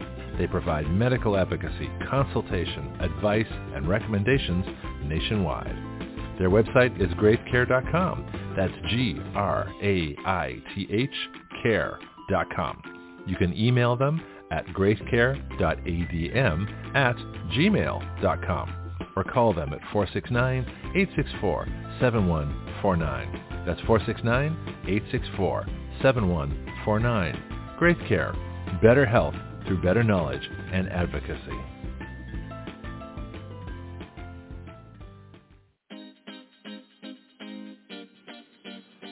This is Greg Penglis. So what is Action Radio? It is a radio show with its own citizen legislature. That's you, the listener. It is a fully interactive system of listeners, expert guests, social media, writing bills, legislator input, bill submission, lobbying, and citizen action. Action Radio is the future of talk radio using all the available technology in one completely integrated new system.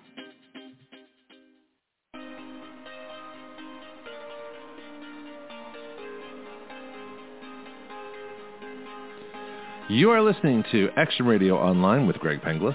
The webpage for all Action Radio shows and podcasts is blogtalkradio.com slash citizen action. Please share our show with all your friends and family, both nationally and internationally. The guiding principle of Action Radio is this: we the people give our consent to be governed through writing the laws by which we are governed.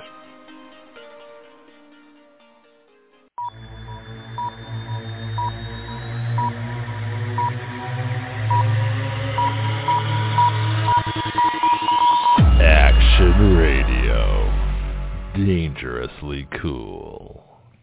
Okay, so we're back. We've got Pianki in the line. We've got uh, Gail Ready. He's going to join us in about forty-four minutes, if I can read my clock correctly. Uh, we sort of covered Brandon's cognition test or the lack thereof. In other words, as Pianki left of the line, I said, you know, you can't find it if you ain't looking. So you don't. You say, yeah, his cognition's fine. You know, well, how do you know? You didn't do a test. Exactly. So let's let's talk about the fact that, uh, and I, I read the Russian press. I got a couple of articles from from uh, Pravda, which is Russian for proof, talking about uh, how you're going to get out of this one, Brandon. You know, prove that you didn't do it. It's kind of an interesting accusation coming from Russia, but that's what they're saying. They're saying to Brandon, prove you didn't blow it up. We think you did. Seymour Hersh says you did. You know, you did. Prove you didn't. And of course, they're they're saying it's all false, but I don't. I tend to think that uh, that Seymour Hersh has it right. Um, that uh, we did it. Why not? We didn't do it. He did it. They did it. Obama did it. And uh, they're trying to blame Russia for blowing up their own pipeline, which is absurd. It was always absurd. Jackie, what do you think? Well, he said he'd done it. He said he was going to do it. This this uh, Joe Biden has a way of putting his foot in his mouth, hmm. and he has an arrogance about him that goes way back. But yeah, that's uh, true. That was on the news too. The, I've forgotten that they were playing the clips of him not uh, of him saying, you know, we're gonna if if Russia invades Ukraine, we're gonna destroy the, the Nord Stream pipeline. And then a reporter says, well, how exactly are you gonna do that? Which is a great question. You know, so don't worry, we can do it. I said, well, if you can do it, that probably means you did do it. No one else talked about blowing it up. But uh, another thing too, it shows that the best media today is your amateur media. Uh, mm-hmm. These media sources, the ones that we have grown to know, N B C, A B C, M S N, and all, they ain't worth a damn. Well, that's why I don't use them. You notice most, and I, quote, I always quote my sources. You know, I, I today I've got Pravda, I've got, uh, well, the, the the the few domestic sources I like, Washington Examiner, I find particularly good. Uh, the New York Post uh, is, is a good local, they're the ones that broke the, the Biden the laptop story. Uh, there are some good things out there, but the traditional biggest sources, no. I'll tell you what's interesting, though. Uh, Fox News better start getting worried because the DirecTV knocked off One American News, my, my personal favorite. Uh, now they've taken off uh, Newsmax, and Fox News thinks that, that they're not going to be next. You know, there's a move to get to make, you know, mono news, you know, government news. So we should uh, – whatever. I actually wrote something down here. Uh, what do I call it? The, oh, yeah, direct government T V. So that's what it's becoming. It's becoming direct or, – or government direct T V, however you want to phrase it. You're absolutely right. Fox News. You're absolutely right. I P, you know, they're they're on the chopping block. And the thing is that they, they don't talk about the election fraud. They don't challenge anything. They don't. They're not standing up for Newsmax. Um, they're you know they're run by a couple of liberal kids of uh, Rupert Murdoch's, his liberal sons. You're right. They're just like, they're like the, the sons of. Uh, go ahead. Those issues are dismissed, Greg. Yeah. It, it, oh. it, they just dismiss them. And Rupert Murdoch so. is a representation of the deep state. He's Australian, too. People forget that uh, Rupert Murdoch's an Australian media mogul who bought Fox. Now, when he was around, they, they did pretty well. The, the best was Roger Ailes, who was a former Reagan. Um, I don't know if he was on staff or press secretary or whatever he did. He had other problems, though. He, he terrible treatment of women. uh, from what we uh, what we heard before. But otherwise, but as far as media, she definitely knew his stuff. So here's an article from one of those sources that's not as much in the mainstream. Before you leave, before you leave him. Okay, no, go ahead. Isn't his girlfriend? Wasn't his girlfriend the young girl? Wasn't she Chinese? You remember when they was trying to throw a a, a, a cream pie in his face? Somebody was, was protesting, and, oh, he, and she stopped it. And I huh? think there were. I think there were a couple of women. One of whom was really popular, and I forgot a blonde woman. I, I can't think of her name right now. But no, uh, Ma- oh, Megyn me. Kelly. Remember, remember Megyn Kelly? I yeah, I remember her, but this lady, this young uh-huh. lady was Asian, and she had this stern look on her face as if she was part of the C C P. And I bet she was. Could have been. Why not? You know, uh, there's no way to know. In fact, that the news, we used to joke about this out in, in California, that the news formula for the the standard news team, and they all had this too, it's hysterical. He had the old white guy for, for the authority figure, and had the young Asian hottie, you know, for, uh, for, for, you know, attraction. It was hysterical. So almost, I think every news station in, in San Francisco, when I was there, eighties, nineties, and early two thousands, had the same thing. They had the old white guy and the young Asian woman. It was hysterical. They all did it. It was a big joke, you know, but uh, that, that was the formula. So of course they all follow formulas. That's how it works. So yeah, this is, uh, let's, let's see what happens with media. Now the, the, the truly independent sources, I mean, this is why Blog Talk's so good. Yeah, they have a few problems with transmission. Yeah, we get we get glitches here and there. But they don't bug me. They don't tell me what to say. They don't tell me what not to say. They leave me alone. And I, as long as I don't cross a couple of really obvious lines that I don't want to cross anyway, you know, threatening public officials, giving out, you know, personal information on public officials that uh, could cause them harm, uh, you know, being overtly hateful and, and uh, completely racist, obviously racist. But they got a Nazi on the show. Not my show, but the, the network does. They got a guy that Bert, remember Bert was on a few times. He used to preach, uh, you know, National Socialism and Nazism and talking about how great Hitler was and all that stuff. He's on the air, and he has a right to be on the air. He can say that. I think he's a moron, you know, but he's, he has a right to say it. But they don't bug us. They, this is one of the few places that really does have free speech, is Blog Talk Radio. And it's to their credit.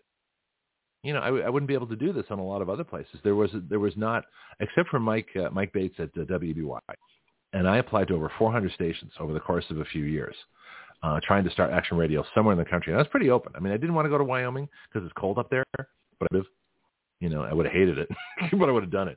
I really wanted to, to be where I am, the Panhandle of Florida, and I just happened to find the right station. Just happened to be here. You know, thanks God. Appreciate the help.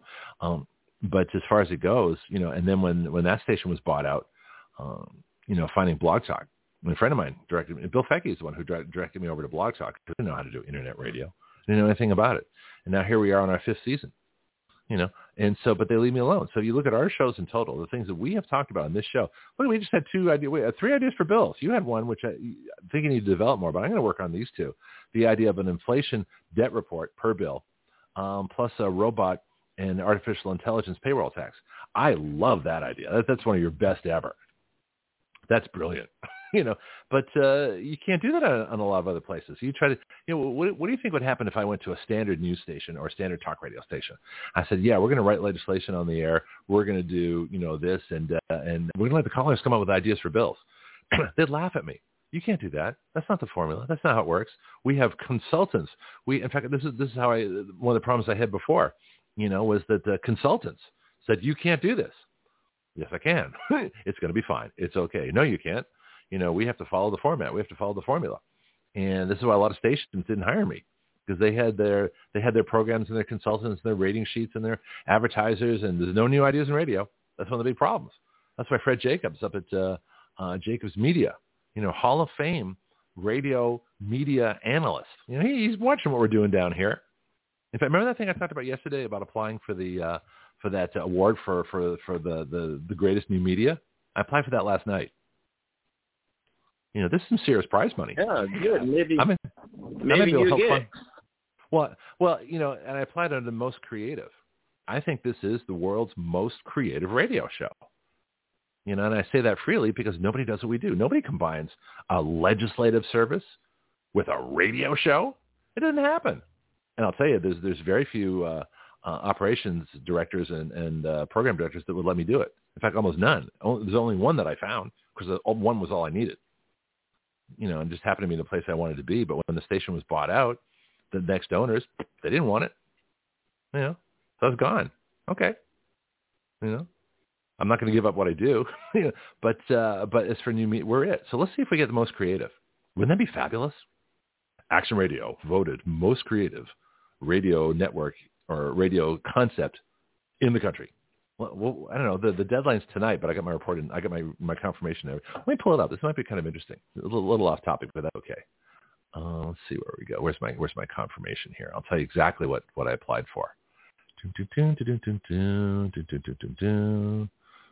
let's get that out of the way here. Where, where's my? Um, I'll find it in a second. She was so much on my thing. Oh, here we go. Next challenge. Ah, I found it. Yes, I have my email confirming my application, Action Radio Citizen Legislature, from the twenty twenty-three Next Challenge for Media and Journalism. So that's what I applied for. And the, the it's from the Next Challenge team, uh, and they've got the next challenge dot com. If anybody wants to look it up, look up the next challenge dot com. I have applied under under uh, Top Creator um, to see if I can win a prize here for Action Radio. That would help fund us here. That'd be great. That'd be, it's a big prize. Like fifty thousand dollars is the grand prize. That would help. Back to you, Pianki. Well, there's a lot of things that need to be done and need to be changed because the way it's going now is terrible. Mm-hmm. And I can't uh, phantom these Congress people voting themselves about a twenty percent raise hike in the midst of all the other things that's going on as far as the economy mm-hmm. in the nation as it affects people. Well, look at the, remember the article. Mm-hmm. No, go ahead. Well, I was going to say, remember my article I just wrote on the nation of government, you know, proving that Washington, you know, exhibits all the characteristics of an independent country with a series of colonies and basically slaves to support them. I mean, what's the difference between Washington and, and the British monarchy under George the Third? You know, when the, when they can tax directly, you know, and that's one of the biggest problems. We have to get rid of that sixteenth amendment. You know, if we can put the states between the federal government and the people, the citizenry, as far as collecting money, that's huge. There'd be a massive layer of, of things because states can do things, you know, that the federal government, you know, that we can't do as individuals. So that would be a, a, a huge change right there. All right. Let's go ahead. I'm going to change topics here in a second. No, I was just going to say, you know, you said it all there in a nutshell. Okay, good. I love when I do that. I'm never really sure, though, you know, because you say things, you sort of like wait and see. Does that make sense? I think it made sense. I'll listen to the podcast. All right, so our broadcast is better today. We're not we're not breaking up like we did before. Yeah, you sound like a newborn. Okay, yeah, it's it's all it's all the windows. I've got to keep the windows down uh, on my computer. I got to, and I cleaned out the the cache. I dumped the history. Had to, had to sign up for everything again. All right, so here's from WorldNet Daily, one of those sources that is not as much in the mainstream as the sources that are lying to you. And it says, Russia demands U S prove it didn't bomb Nord Stream pipelines.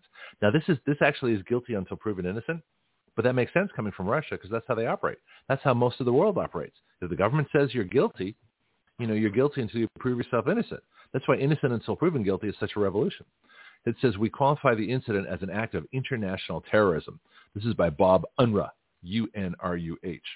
I wonder if somebody's named Ruh, R U H, but this is Unruh. Anyway, published February sixteenth, and so that would be yesterday. It says it was only months ago that Russia's Nord Stream pipelines uh, to deliver gas to Europe and other points were bombed underwater, putting them out of commission. Now, Russia is demanding that the U S prove it didn't do it. This is hysterical. Washington Examiner reported Russia, quote, called on the United States, unquote, to prove its non-involvement. Quote is, we qualify the incident as an act of international terrorism that requires a comprehensive and independent investigation. And this is Igor Girenko of the Russian embassy to the U S So this is the Russian ambassador. It's great. Then he says it wouldn't hurt if the U S, which claims the monopoly on the truth, shifted from empty accusations directed at us, in other words, the Russian Federation, to the matter at hand, and at least try to prove it wasn't involved in the destruction of the gas pipeline. Then the article says, triggering the demand was a report posted on Substack by famed investigative reporter Seymour Hersh that Joe Biden actually ordered the bombing, despite Biden's repeated claims that he didn't. Well, Biden lies. Biden's been lying his whole life. Everything about him is a lie. So why would, for, for a sociopathic liar like Biden, this would be no big deal. Remember, we were one of the first to report that. Remember? I found it by accident on Citizen Free Press. I was looking over Citizen Free Press, looking at the stories, looking at the news, and all of a sudden I see Seymour Hersh says U S you know bombed Nord Stream pipeline. I'm like, what the hell?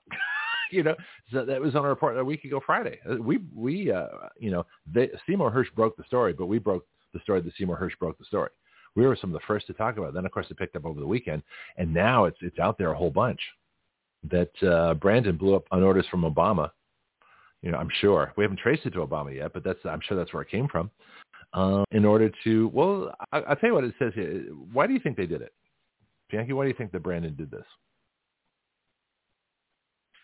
Probably beneficial. Yeah, well, what way though? You think? Well, see, Brandon's not smart enough to do that on, on his own, so it had to come from Obama.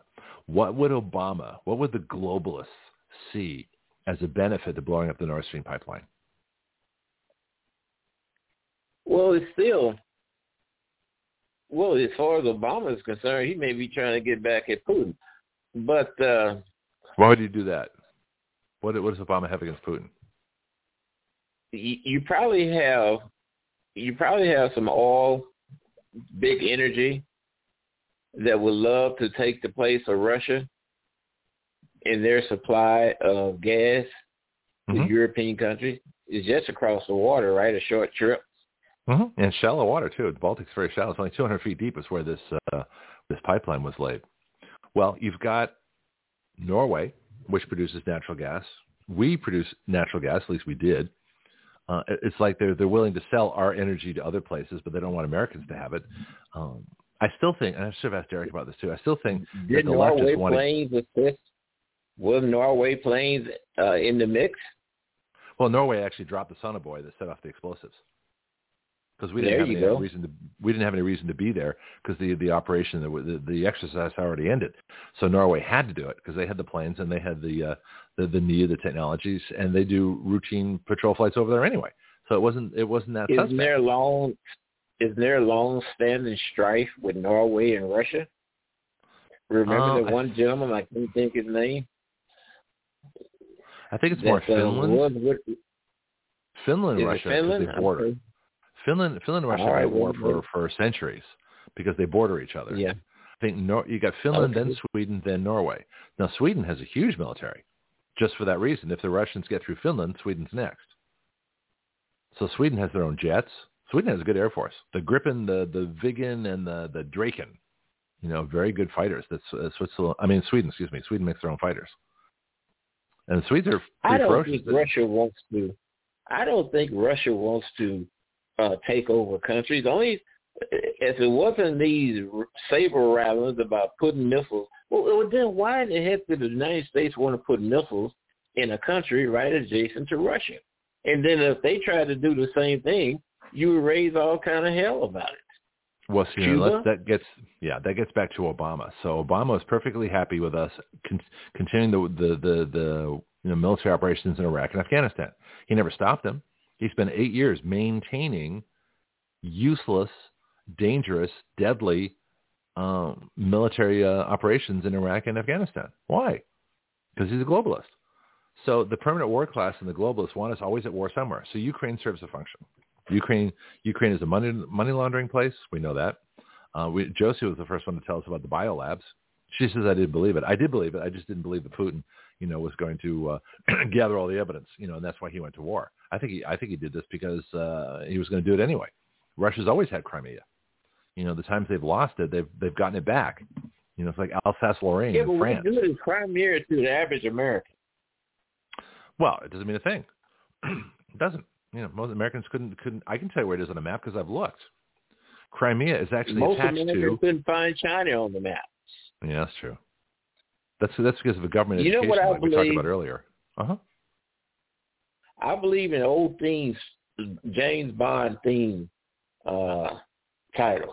Live and let die. Okay. That was a good film.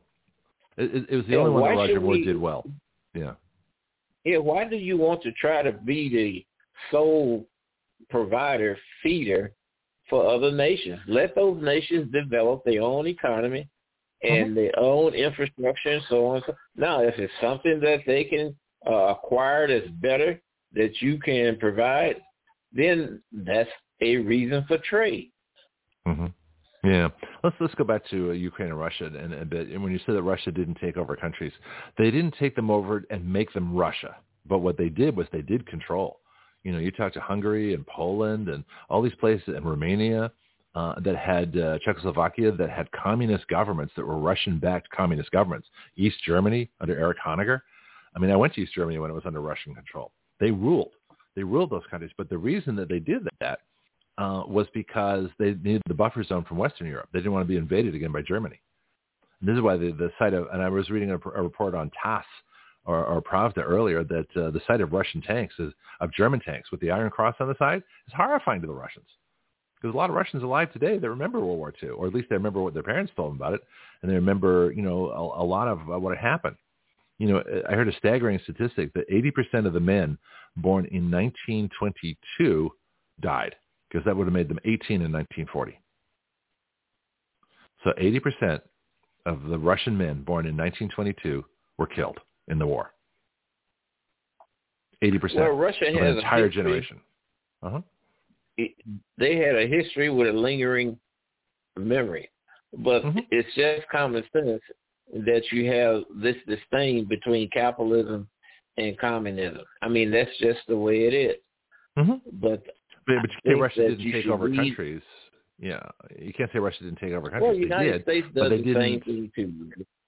The United well, yeah. States support capitalistic uh, factions in countries also. Mm-hmm. Yeah, I mean that, that's a, that's a different argument. We're, we're, let's get back to Europe. Let me finish this article here, and then we can we can talk a bit more about it. So just to backtrack a little bit. Uh, Russian ambassador to the United States says it wouldn't hurt if the U S, which claims the monopoly on truth, shifted from empty accusations directed at us to the matter at hand and at least try to prove it wasn't involved in the destruction of the gas pipelines. Then Seymour Hersh, they talk about him. It says triggering the demand uh, was a report posted on Substack by famed investigative reporter Seymour Hersh that Joe Biden actually ordered the bombing despite Biden's repeated claims he didn't. Here's where the new stuff comes in. Hersh, and this is what I didn't know, Hersh, a Pulitzer Prize winner who uncovered the My Lai massacre in Vietnam, said an inside source informed him U S. Navy divers last June, while operating under the cover of a widely publicized NATO exercise called Baltops twenty-two, that would be Baltic operations, for those of you that don't speak military.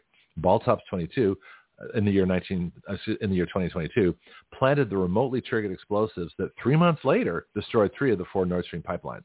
So in other words, they screwed up. There's, who knows? There might be another explosive still down there that didn't go off. Wouldn't that be interesting? It says the report explains well, the confirmation. Hold, hold on. Let me let me finish the article here. The report explains okay. the confirmation comes from a source with direct knowledge of the operational planning. Two of the lines, known as Nord Stream one, were supplying Germany and other points in Western Europe with cheap Russian natural gas. A second pair, Nord Stream two, were not. Uh, the White House claimed the report was wrong, but Hersh reported Biden and his foreign policy team had been hostile to the pipelines for a long time, largely because of the revenue being provided to Russia. He explained Washington viewed the gas supply route to be a way of providing huge profits uh, and funding, you know, Putin's agenda. So let me hold up on the quote here. Let me get the point you're going to make, and then I want to. Uh, I want to try and keep the continuity here. Uh, going. So go ahead. What were you going to say? Well, I was going to say this. If you're in the military and you're given an order that you know is wrong, like go in and kill everybody in the village, you don't have to do it or you can report on it. Well, why come these divers, they know what they're doing is wrong. Mm-hmm. Why don't they report on it? Well, because their orders do it. I mean, the, the military is up on a different standard. Now, I never served in the military. I should have. You know, I think now it would have been interesting, but at the time, you know, I was a Canadian, Australian, American. That was all. I was like, which military? Uh, and I didn't want. I didn't want to be ordered to go take a hill that made no sense to me. I didn't know I could go in as an officer because I had a college degree. No one ever told me that at the time. Had I known, it might have been different. You know, but uh, I thought everybody started as a grunt. But that's, but that, that's that, hypocritical. That, if, if you take an order to go out and blow up a pipeline that you know that will cause an international crisis, possibly a mm-hmm. war where people will get killed further, mm-hmm. then right. you should report, say, hey, we're getting commands to go do this, and we know it's wrong. Yeah, but the, the, the military culture won't do that. You know, they'd, they'd be ostracized in the military. They'd be, uh, you know, no one ever talked to them. You know, I mean, it's, it's, it's the right thing to do. Like, My Lai was the right thing to do, but I don't think it was reported on by the military. I mean, I don't know who informed, but somebody somebody informed well, the, on that. The military person, those divers could have or their mm-hmm. secret news contact provide them with as much evidence as they that they can. I mean, it's well, a simple might, way to do it. But it might be what a do diver. They call you don't know. Whistleblower? Huh? Whistleblower? Yeah, whistleblower. Isn't it whistleblower laws to protect that? Yeah, but you don't understand. But like I say, the military culture, they'd never get a promotion. They'd never, you know, these people would be, uh, they'd be effectively useless. They'd never be deployed. You, the the the uh, retribution would be, uh, you know, horrible. Now you don't know that the person that supplied Seymour Hersh with the information, they could be a diver. You don't know. He's keeping it quiet. Well, so he's protecting I somebody. I don't know, but I think that uh, uh, people should take on those moral standards. If they don't, then all we're doing is just Easter egg hunting, uh, hunting for the proverbial needle in the haystack. That's all it no, is. You're going around and around the business. Yeah, no. No, I, I think the, the real, the thrust of this article, and I've read this from different, I, I checked out the Asian press, I checked out some of the other uh, different countries, and this story is worldwide. It's not so much here, but this is a big story. So let me continue on here. Uh, and this I is, agree this with is a quote. Thing. Yeah, this is so Hersh. This is, he's quoting Hersh now. Yeah, you know, I think I think it's true, too. I think it's absolutely true that, that Brandon did it because he had the most interest in doing it, or at least Obama did. We just got to sort of identify those so people, you know, keep up and see what we're talking about. So the article says, he said Nord Stream one was dangerous enough in the view of NATO and Washington, but Nord Stream two, whose construction was completed in September of twenty twenty-one, would, if approved by German regulators, double the amount of cheap gas that would be available to Germany and Western Europe. The second pipeline would also provide enough gas for more than fifty percent of Ger- Germany's annual consumption. Wow, that's huge. Tensions were constantly escalating between Russia and NATO, backed by the aggressive foreign policy of the, I'm going to say, Brennan insurrection. Huh. Biden, in fact, had publicly threatened earlier to make this, make sure the pipeline was halted. So there we go. There it is. I got more. I guess that's basically on this story. So you know, now, now. Uh, yeah. Uh-huh. Russia could do the same thing if the, the blow up a U S pipeline or blow up a Uh, uh, ocean cable, telecommunication cable. It's just one thing after the other. Well, if you're Russia, okay, what's what's in your best interest here? Let, let's let's let's think like Putin. Putin's very strategic. He's actually being very restrained in, in Ukraine. They waited a long time to build up their forces. I mean, you know, Ukraine's had every chance to negotiate uh, a peaceful settlement. And, and and like, you know, they make Israel give land for peace, right? So we should we should be making Ukraine give land for peace too, or just leave them alone. Let Eastern Europe and Russia figure this out, which is which is my solution. But uh, you know, I, I don't, I, you know, you can't pressure Israel to give up land for peace and and not uh, and, and say that Ukraine can keep everything they have. You know, the standard double standard. Well, you know what the mm-hmm. you know what the reward is. Ukraine will set up a puppet government just like they've done in Libya. And then they would seek U S aid. And the U S aid will go to doing mm-hmm. everything before this. It's just like African countries. African countries run up debt, borrowing from the I M F and the World Bank. Then at right. some point in time, they start asking for debt forgiveness, which mm-hmm. they are awarded. Okay, mm-hmm. we write, we will wipe the slate clean. Well, within a matter of time, they've ran the debt back up again. Of course. And the conditions continue. Oh, did you go away? Oh, no, I'm still here. Oh, it sounded like you muted yourself for a second. Okay. Yeah, uh, it's, it's like Congress borrowing money. You've got to take away their power to borrow money because they're they're obsessed little children. They they, they can't control themselves. They want. Therefore, they should You're have. Absolutely right. Yeah. All these things are still going on. The blacks mm-hmm. still live in deprived conditions.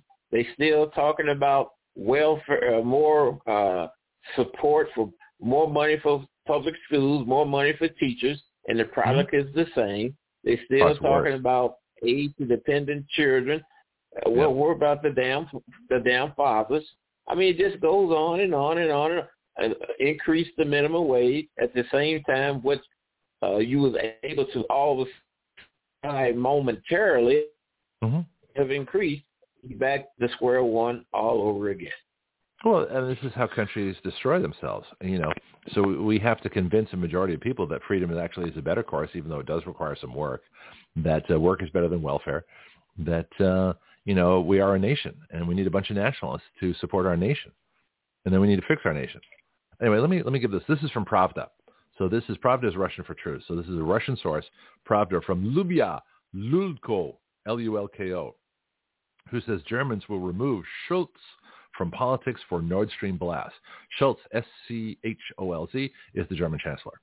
So this is German Chancellor Olaf Scholz knew in advance about U S resident Joe Biden's plan to punish the German people by exploding the Nord Stream pipelines. Remember, this is from Russia. This is a Russian source of information.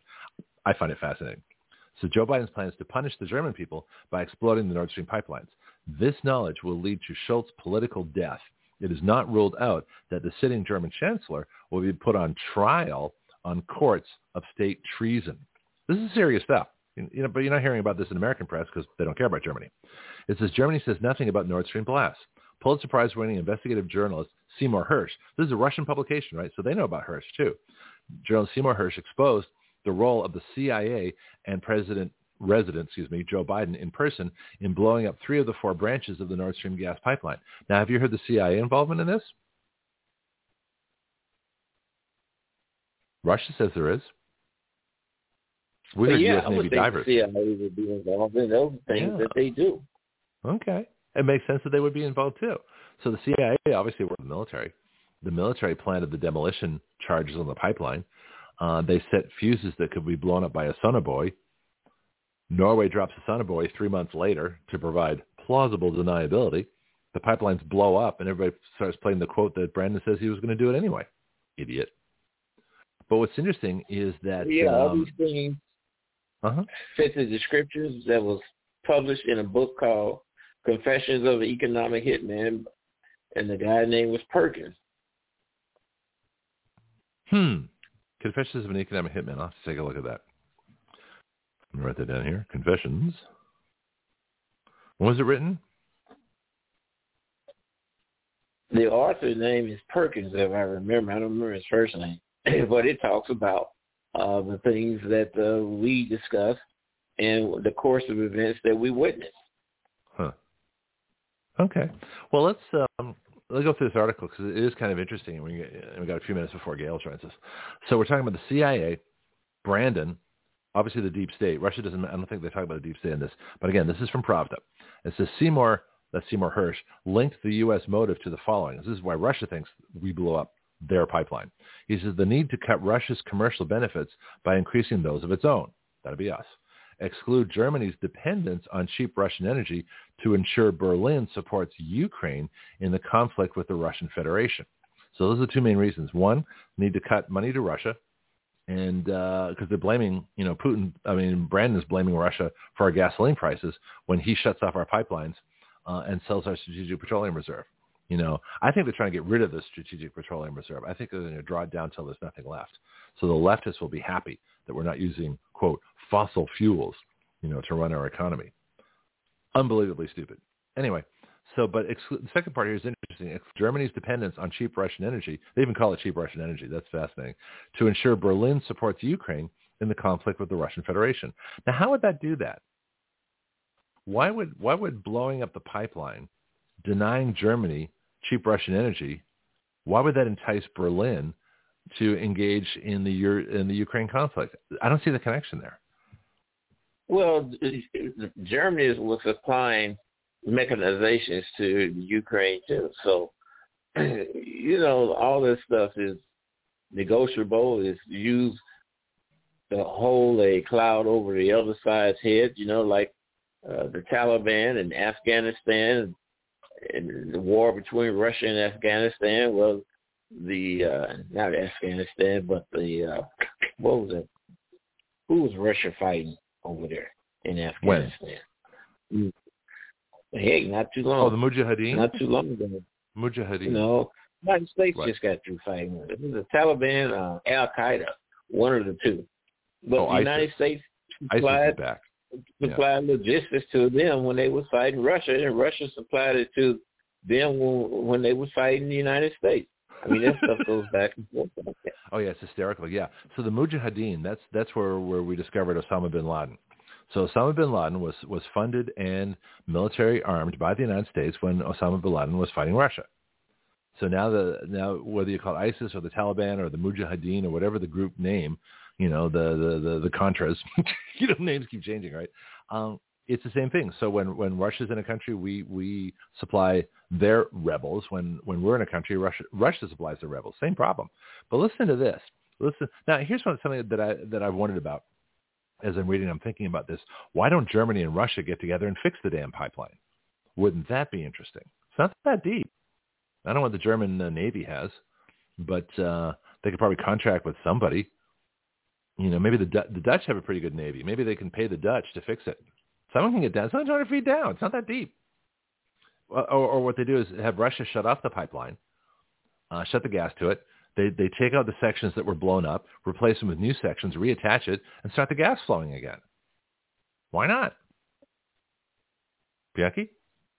Well, that's the big deal. Russia still got the gas to provide with them. All mm-hmm. they, all that happened was you had a big disconnect that can be reconnected and things go on as normal.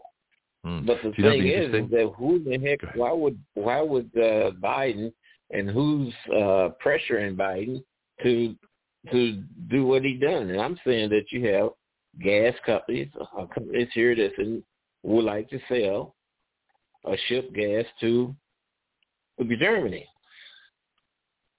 See, the German, Germany's problem is their wacko environmentalists got them away from natural gas, got them to, uh, you know, uh, they didn't like their their uh, their any of their excuse me organic fuels, and I know they didn't like nuclear. So Germany's tried to get wind and solar, which of course is you know ancient technology, uh, and is not really efficient, and you don't need it anyway. And there's nothing wrong with putting carbon into the air. We need carbon in the air, so the plants will feed us. You know, but here's the question too. What now? If I were Russia, if I were Putin, here's what I do. I just I just saw this as we were talking. I would demand that Brandon pay to fix the pipeline. That's what I would do. What do you think? I agree with you. Good idea. Yeah. So if I was sitting in Putin's office, if I was advising the Russians, if I if I was there in, in Kremlin, I would be saying, Putin, dude, here's what you need to do. You need to make U S pay for reparations, and you need to make them make them fix it too. So if I were Putin, what I would do is I would demand that Brandon not only pay to fix the pipeline, but that, that the divers that blew it up actually go down there and fix it. Now, maybe that wouldn't work as well because they, they may actually sabotage it and blow it up again. So maybe that wouldn't work. Maybe they just get the money. Now, let me put it that way. So if Putin's strategy is going to be he's going to demand that the U S pay to have it fixed. He's going to work with Germany, and maybe they'll hire you know, some other folks to fix it. They're going to take out the old pipeline, replace, because I don't think that much of it was blown up. I think it's a very small section. And again, it's not that deep. It's two hundred fifty feet. It's not like it's down seven miles like the Marianas Trench. So all they have to do is, and do you th- now here's the question. Do you think Brandon would pay it? What if it goes to the international court? What if they take it to the U N? Or they take it to the World Court in The Hague? And, and Russia has a claim on their, and they've got a real claim. That, you know, it's already been reported that uh, that Brandon blew it up and that Russia should be able to get uh, reparations for it. So that's repaired. That would be funny. You know, it reminds me of the days of uh, the stories about Admiral Perry. And I can't tell you what his first name was, but his basic premise was that... Gaylord? Uh, the, the, no, different guy. No, Gaylord Perry was a pitcher. I'm but, teasing uh, you. But no, his premise was that the United States have to go into these other countries and go into their markets. That's the same premise of China's Silk Belt Road. Yeah. They want to create a uh, an infrastructure where Chinese-made mm-hmm. products can infiltrate these markets, and they're doing a, yeah. a good job at it. Wait, see, that's wrong. We should uh, we should tax the hell out of Chinese goods. Again, so especially American companies working there, so it costs as much to produce there as it produces here. Level of playing field. Let me finish this article. This is this is quite interesting. Let's see what happens. Let's see if Putin comes out and demands that I, you know, that I think he's going to do it. I mean, just just because I think it's a neat idea that, that Putin's going to demand that Brandon pay for the pipeline to be repaired. So even if we don't, it's a great political point. He's got nothing to lose by saying it, and then he can demand reparations for Ukraine. Oh, this could be hysterical. All right. So the article says there is no progress in the investigation of the case. Allegedly, German investigators did not find convincing evidence of anyone's involvement in the attack. Well, again, that's the cognitive test. They didn't look. so, uh, yeah, it says the main victim of the sabotage, Germany, responded to Hersh's article only five days later. German officials only said that they had no information on the matter. Right. Interestingly, German Chancellor Olaf Scholz has never commented on the article either. You remember remember Sergeant Scholz in, in uh, Hogan's Heroes? I know nothing. I see nothing. So Olaf Sergeant Scholz uh, running Germany right now, he's got some problems. Then it's like the three monkeys. Yeah, John Hear Bennett, no like, evil, uh, see no evil, speak no evil. Exactly. Yeah, so Sergeant Scholz. Sorry to my German listeners, I apologize. I mean, Hogan's Heroes did not go over well in Germany. I mean, who makes a comedy about a prisoner of war camp? That was risky enough. But it always made Germans look bad. Werner Klemperer, you remember the guy that, that played Colonel Klink? He's a decent actor. I think his brother is a is a symphony conductor. Uh, Otto Klemperer uh, conducts conducts some fabulous, like the Berlin Philharmonic. So he's got a he's got it comes from a pretty you know high up aristocratic German family, which is kind of interesting. And here he is starring in in a comedy about German prisoner of war camps. That must have gone over well with the, with the Klemperer family. Anyway, let me finish the article. I got about five minutes. Scholz knew about Biden's plans in advance. Maximilian Krah, that's K R A H, an A F D M E P, I'm not sure what that is, probably a German parliament member, accused Scholz of knowing of the U S A's plans in advance. He says it is certain that the German government was informed of the sabotage beforehand by the Americans. This is the only explanation for Scholz's awkward silence, with the addition Uh, of a woke and irresponsible warmonger like Foreign Minister Annalena Baerbock, that's B A E R B O C K, who declares that Germany is at war with Russia. Nothing surprises me. So this is, according to him, Germany's refusal from Russian energy sources rips Germany's refusal from Russian energy sources, there we go, rips the German economy to pieces and impoverishes Germany significantly. Moreover, the billions that Germany spent on this gas project have been wasted, and it makes no difference to Germany's ruling coalition. See, Germany has a claim on that pipeline too, because they were getting the gas, so they can they can seek reparations for the for the uh, the resources lost, the cost of the pipeline, plus the energy they've lost, uh, and plus the damage to the economy. They got a massive lawsuit here. I wonder who's going to take this one on. Yeah, don't go to our Justice Department. There's no such thing. Uh, where I said that. Okay, so in an interview with the German uh, newspaper Berliner Zeitung, Seymour Hersh supported the German M P. Yeah, isn't it? So, so Seymour, so this is, the, this is the cool thing about reading foreign sources. Hersh is going around the world giving interviews on this article, right? You don't hear about that here. Here's another quote from Hersh. He says, I would ask Chancellor Scholz a lot of questions. I would ask him what he learned in February when he met with uh, President Biden. The operation was top secret, and President Biden was not supposed to tell anyone about our abilities, but he likes to chat. This is what you were saying earlier, Pianki. He likes to chat, and he sometimes says things he shouldn't say. Then it says, according to the journalist, the people who led the sabotage believe that Biden was aware of what he was doing to the people of Germany, that he was punishing them for a war that was not going very well. Biden feared that Germany would pedal back on the sanctions against Russia because of the cold winter. And that's from Hersh again. Then it says Scholz signs his own sentence. We're almost done with the article. It just so happens that Scholz followed the American interests to the detriment of, his, of the interests of his own people, industry, and economy by drawing Germany into a war with the Russian Federation. Germans don't want this. Trust me. Germans know what war with Russia looks like. Okay. Anyway, then he says one may, of course, recall Germany's colonial dependence or dependence on the United States or secret protocols of obedience to Washington that every German chancellor signs upon taking office. This is new. This I didn't know. So let me, let me focus on this for a couple minutes, and then, then uh, maybe we'll pick this up Monday. It says, one may, of course, recall Germany's colonial dependence on the United States. This would be the Marshall Plan after World War Two, maybe? He says colonial dependence on the United States or secret protocols of obedience to Washington that every German chancellor signs upon taking office. What the hell is that, Pianki? I've never heard this. German chancellors have to sign obedience to Washington in in, you don't know what's in as a trees. Well, was that part of the Marshall Plan? I, now I'm getting now I, I got a Monday show I, right there. That one's you I got a Monday know. show based on that. One sentence. Of the best things that you could ever do is bust a treaty wide open, and take a look and see what's in it. Huh? Huh? This this is probably Monday's show. Then it says, however, going against the interests of today's divided Germany is equal to signing a political death sentence. A trial can also be possible. German companies may file lawsuits. I bet they do. So I don't know what the German lawyers are like or what the German legal system is well, like. Where are they going to file they... the lawsuits at? Well, uh, that's a good question. Where are they going to file the lawsuits at? This is why this is so intriguing. All right, Gail's on the line. Gail, just hang on. I will get you in just a, just a second. I want to finish this uh, this article here. I don't know if she has an opinion on this, our, our theater person. Anyway, it says it is no coincidence that Scholz's party showed a devastatingly poor result in Berlin. Yeah, no kidding. Where elections to the Landtag, I guess that's the parliament, were held on Sunday. The opposition C D U, probably Christian Democratic something, won the elections, having gained almost thirty percent of the votes against twenty percent of Scholz's S P D, Socialist Party something or other. Der Spiegel called S P D's defeat a historic one, noting that the party showed its worst result in Berlin in the history of Germany. Yeah, Germans are pissed off at this. He says the Berliners are fed up with the green dictatorship. In other words, getting rid of all their energy, right? They are fed up with the war of cyclists against motorists. Yeah, ride a bicycle everywhere. With the collapse of infrastructure, they are fed up with the impunity of Arab clans in the capital. That's interesting. With disorderly bureaucracy, devastation at schools and social institutions. Well, we've got that. With uh, attempts to expropriate real estate. Well, we got China taking that. In short, the Berliners crave change.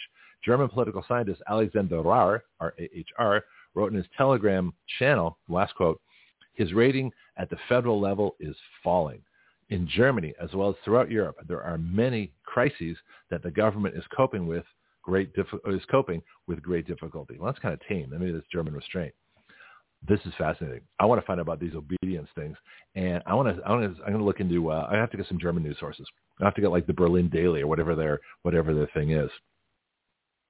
Pianki, closing comment on this. We're going we're going to pick this up Monday. We're not done. this is, I want to know about these obedience things that the German chancellor signed to the United States. Yeah, they will support you if you sign this. Well, actually, that'd be their version. Anyway, last last comment, Pianki. As far as treaties are concerned, uh-huh. the devil is in the details. Well, yeah, and everything's in the fine print. And that's how it goes. So let me get our, our guest of the day, and I'll be right back. It is Gail Ready. Hope I pronounced that right. We'll find out in a minute. Anyway, I've wanted to do this show for a while, and it took a little, little doing, but we have Gail from the Santa Rosa uh, County Community Theater. Now, I have a little theater experience myself, and I was in musicals in high school. I got a lead in one, and uh, uh, had chorus parts for a couple of others, uh, a couple of plays. So I love theater and community theater. I think one of the best things people can do uh, is get involved in your local community theater because, what, less than one percent of the actors actually make the, the A-list in Hollywood. Gail, welcome to the show. How you doing? I'm good. Thank you. I'm I'm happy to be here. Well, let's give you a round of applause.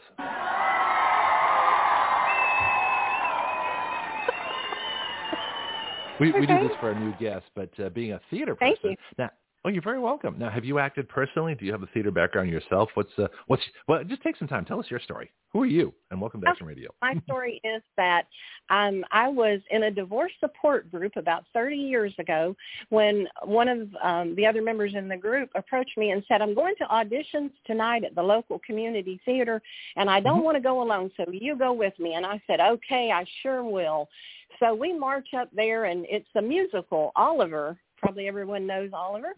And um, we audition. We mm-hmm. sing a very simple happy birthday song. We mm. get cast. And mm. basically it's a big cast, so they're looking for warm bodies. Mm-hmm. And it was my very first experience in theater. The director, who was New York trained, and to this day I look up to him. Wow. Um, we're in rehearsals, and he says, um, giving us notes, he looks us over and says, "I'm going to need more volume, except for some of you," as he looked directly into my eyes. And uh, that was then I knew that my children had been right all along. I just can't sing, but I enjoyed the experience, and I've been doing it ever since. Well, you do plays. You don't have to have musicals, but musicals are fun. They are fun. Um, they cost more to produce. So um, mm-hmm. our little theater is not doing musicals yet. We hope to do that someday. Um, we are the only community theater in the county, in Santa Rosa County, and have been uh, working consistently for about twenty years now. And we do mostly comedies. Um, mm-hmm. We sprinkle in a drama here and there. And um, at least once a year, we do a show that's aimed uh, at children and, and done by children. And hmm. we have um, been doing uh, Christmas-themed show every December. So. Well, see, this sounds like fun. And I, and I think I've passed by your place. You're up there by Winn-Dixie, right there on uh, – well, tell us where you are. We are at fifty-four ten Dogwood Drive in Milton, and um, we sit in front of a Winn-Dixie Plaza. Um, as you're heading north on Dogwood, uh, you can't miss that big Winn-Dixie. We're just before you get there, and we've been there for a little over a year. Uh, we are a small and, and I mean, intimate theater. Uh, mm-hmm. We How many have audience? A capacity. Uh, yeah. Well, our total capacity is about fifty people. Right now, mm-hmm. um, we are working toward increasing capacity and um, look forward to being able to seat um, maybe twice as many people as we're seating now. So uh, okay. it's um, it's been a real time of growth this last year moving in there. Well, I had a question, and, and for those folks that are listening around the country and around the world, too, because we have a lot of folks in Europe, and uh, especially in the English-speaking world, Canada, Australia, New Zealand, uh, and uh, and the U K, they all have uh, theater. I mean, theater's huge in England. And so, it's, uh, you know, so this is fabulous. You know, you look at Laurence Olivier and the whole English tradition. The the English really support their arts. They support their music. French do, too. A lot of countries do. Yeah. Uh, so this is fascinating. Yeah. But around the United States, I think sometimes that, uh, you know, don't complain about not being an actor. You didn't make it to Hollywood. Go find your local community theater. A, you still make it discovered, but B, acting's fun. I might do it myself. In fact, I was thinking as as you were talking, um, I used to play tuba. And so if you need a, a pit orchestra tuba player, you know, maybe I can, uh, excuse me, I'm sorry. I'm losing my voice for the end of the week. Here. Oh. Um, but I have to rent one, you know, because I, I, I'm oh. a guitar player now. Maybe I, could play I will keep music. Your number. I will keep yeah, your number. Yeah, you never know. You yeah. should come by an audition. Yeah. Mm-hmm.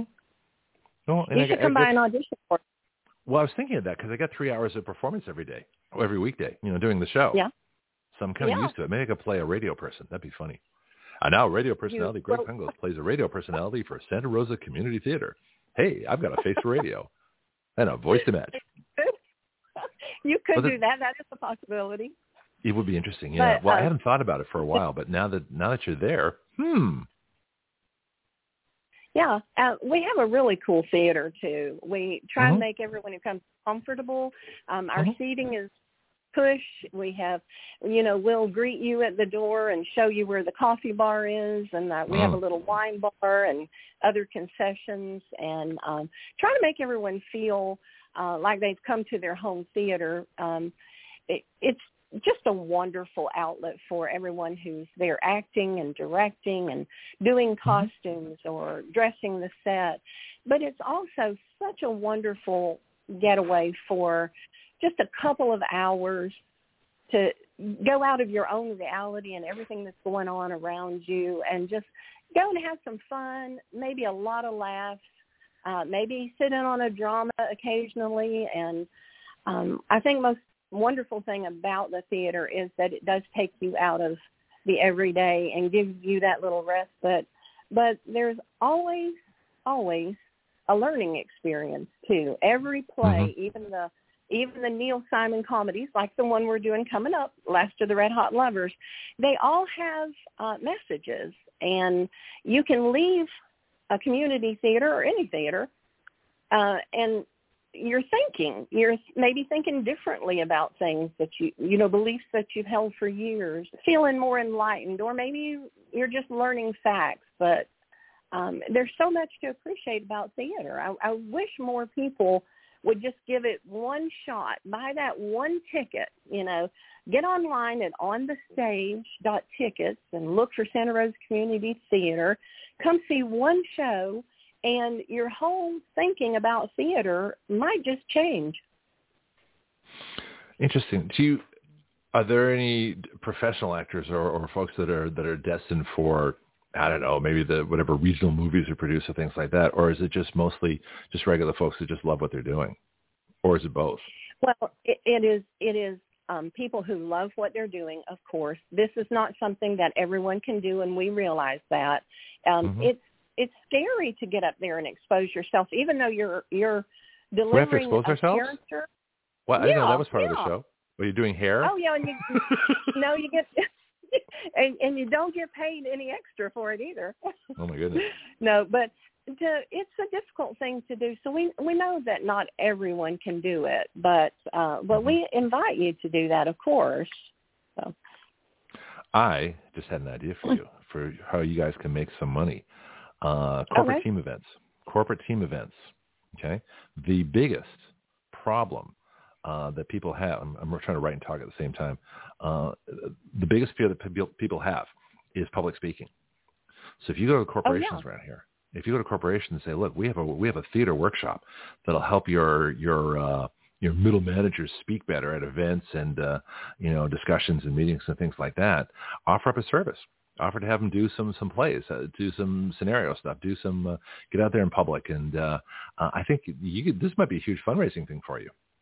What do you think? Well, I think that's a great idea. I, I think it's a much needed um, service. Okay. I to workshop at the theater, have them come in there, or or, mm-hmm. or maybe go to you know I'll have to look into that, but um, yeah, you know we're all Morgan and Morgan and. Uh, Lev, yeah. Levin Pompantonio and, uh, you know, let's yeah. get the car dealerships. You know, let's get them actually, because uh, they already know how to act. That's a different thing. Yeah, no, trust me, they know how to act. Maybe they can but, teach the workshop. Um, maybe they could. Maybe they could. Um, but once we tell them that we're all volunteers, we don't get paid anything, um, uh-huh. I don't know, they may change their minds. But, but to uh, finish answering your question, it's not just people who love what they're doing. Um, it is very talented actors. I have worked with, over this last few decades, some of the most talented actors. You just wouldn't believe it until you see it. You walk into hmm. our little theater and you think, well, this is small. You know, what, what, what could go on here?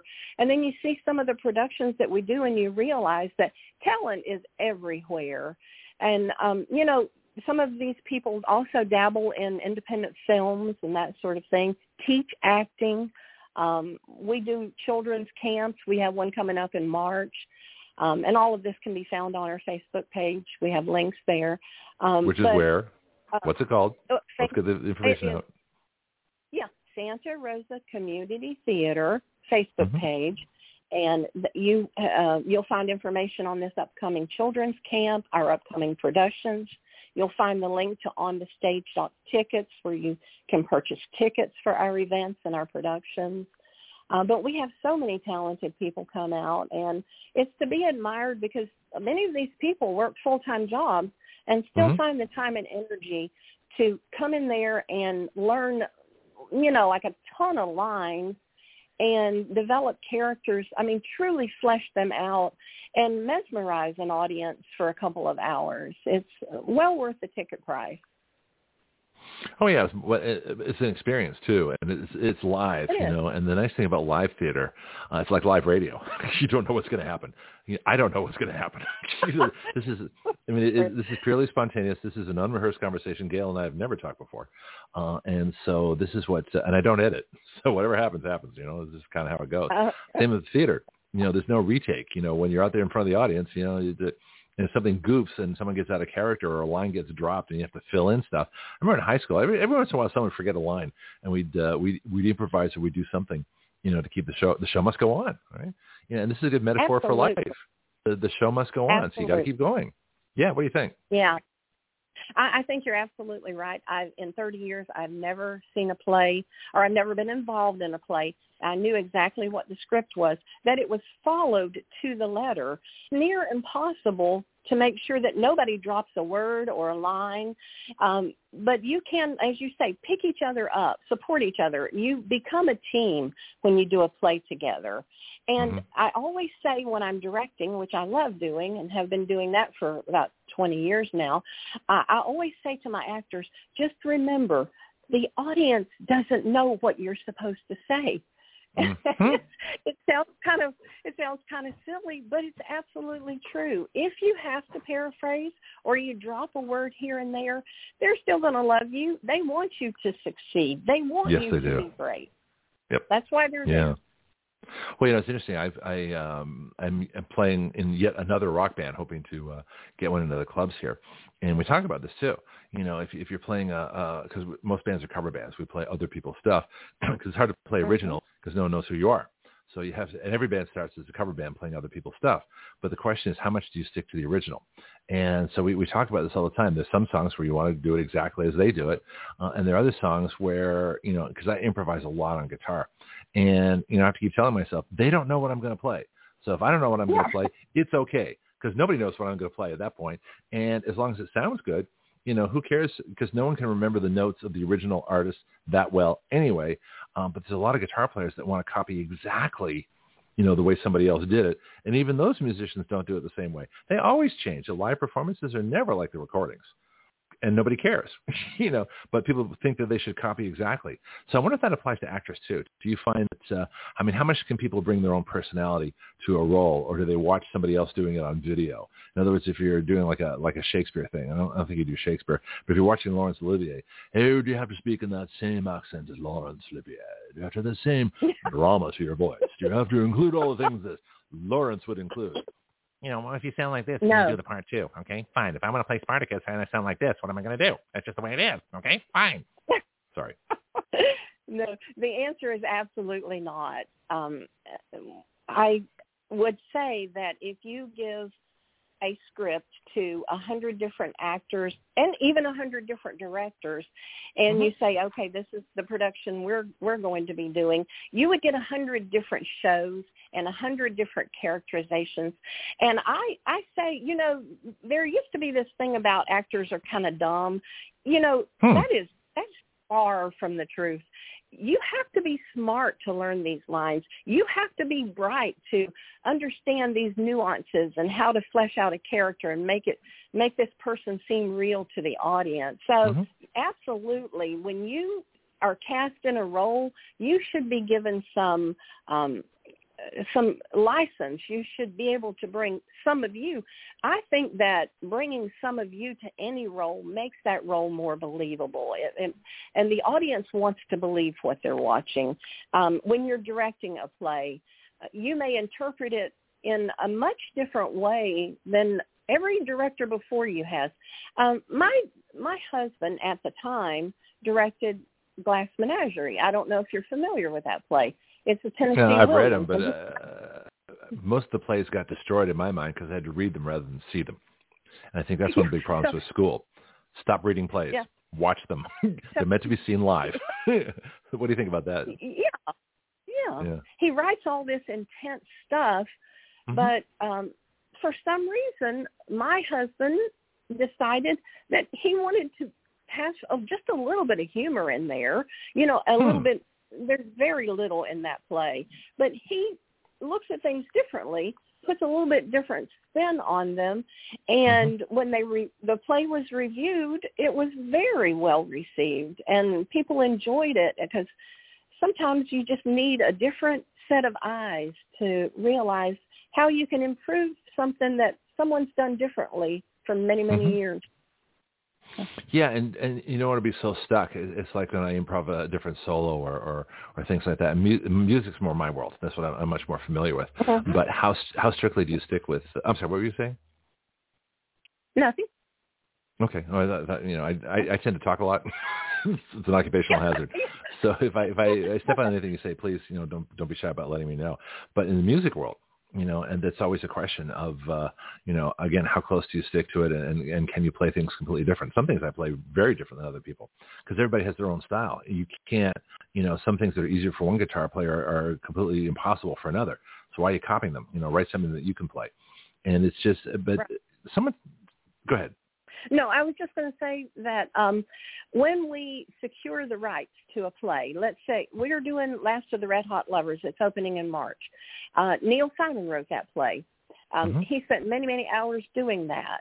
And we chose it because we think it deserves to be produced here and that people will enjoy it.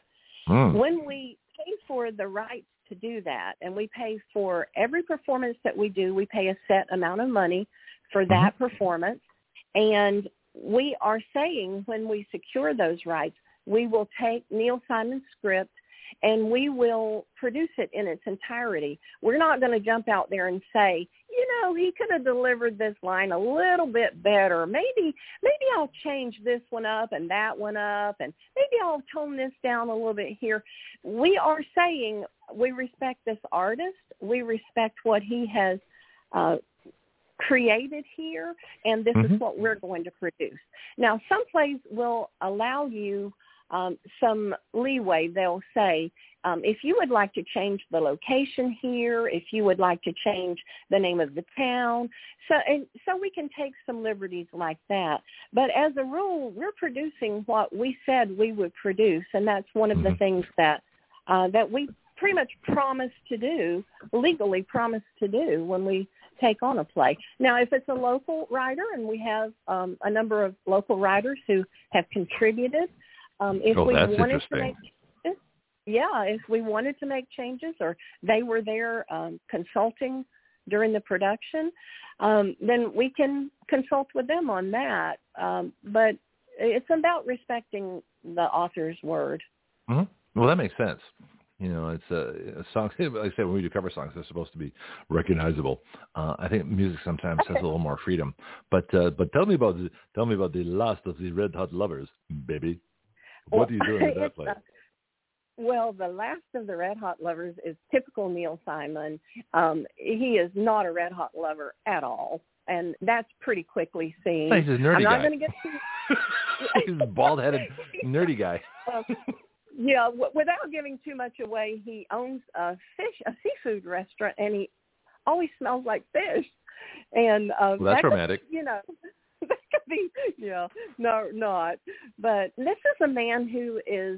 Um, middle-aged, and he's going through what we typically call a midlife crisis, and has decided that the twenty-three years he has spent with the same woman every day, maybe he's missing something, and goes about orchestrating meetings with three different women who will show up in three different acts, and um, trying to explore the possibility of an extramarital affair. Now, if you know anything about Neil Simon, you know it, things are going to go awry. Uh, well, I should hope so. What's the point of, of normal? I remember The Odd Couple. Wasn't that a, a Neil Simon T V show with The Odd Couple? Uh, yes, and there's also a female version of that. Or, or the play was first the female, the male version, and then the female version, and then there was a, a television show. Yeah, but um, the character is Barney Cashman. He's on stage almost every second of the play, and mm-hmm. we watch we follow him through these three um meetings that he sets up mm-hmm. uh with these three very different women, and mm-hmm. just how all of that unfolds and what he learns at the end of these three meetings. This is like uh, the Christmas story. This is this is Scrooge and his three ghosts of Christmas past, Christmas future, and Christmas present. Gee, no parallel there. Uh, no. Does he get to open his presents on stage? Sorry, couldn't resist. Uh, We're sort of developing um, a theme here, folks, of exposure, but we'll get onto that later. Um, yeah, yeah. Uh, again, we don't pay extra for that. No. But, uh, no well, let me. Let me no, go ahead. you no, know, I've got another question. I, I, it's a hilarious thing to me. I actually, I'm directing this play, and uh-huh. I actually laughed out Did loud. Did you choose it? When I, when I read. You chose um, it, right? I, I championed it, if you will. We have, oh, you know, a number champion. Of scripts. Is that what we yeah, call it? You, okay. Yeah, you have to go in front of the board and say, I'd love to do this play, and here's why. Mm-hmm. And um, hopefully it will all work out really well, and we'll sell lots of tickets, and, and people will have a lot of laughs, I think. Well, I just find it fascinating, if I can be, you know, rather bold here, that uh, we started our conversation with you uh, going to a divorce support group, and now you've got to play The Last of the Red Hot Lovers uh, about three affairs or potential ones. I just find this interesting. you know, I, I, everybody knows that, that listens to this. I, I, I wonder if, like I say, we're developing a theme here, um, but I find it, uh, well, they say acting brings truth. I want to talk about that in a minute as well. But uh, I, I mean, I tried marriage once. I can't recommend it. I might see this play. You know, just uh, just on that basis alone. Um, but uh, yeah. yeah. So now, how current, how topical is this in our electronic, um, you know, can't offend anybody uh, world? I'm just curious because the things that happen, like it's like the difference between uh, um, the, the the the the boy bands, the hair bands. You know, the eighties. We, you know, we, we these were usually heterosexual males, we assume, for the most part. But they're still wearing makeup, they're wearing wigs, and they're wearing spandex, and they look ridiculous. But we all knew it was a joke. Nowadays, yeah. if a band does that, you can't you can't laugh at them because that you might offend them. You might offend the people that like them. And I'm thinking, screw you. I think it's if it's funny, it's funny.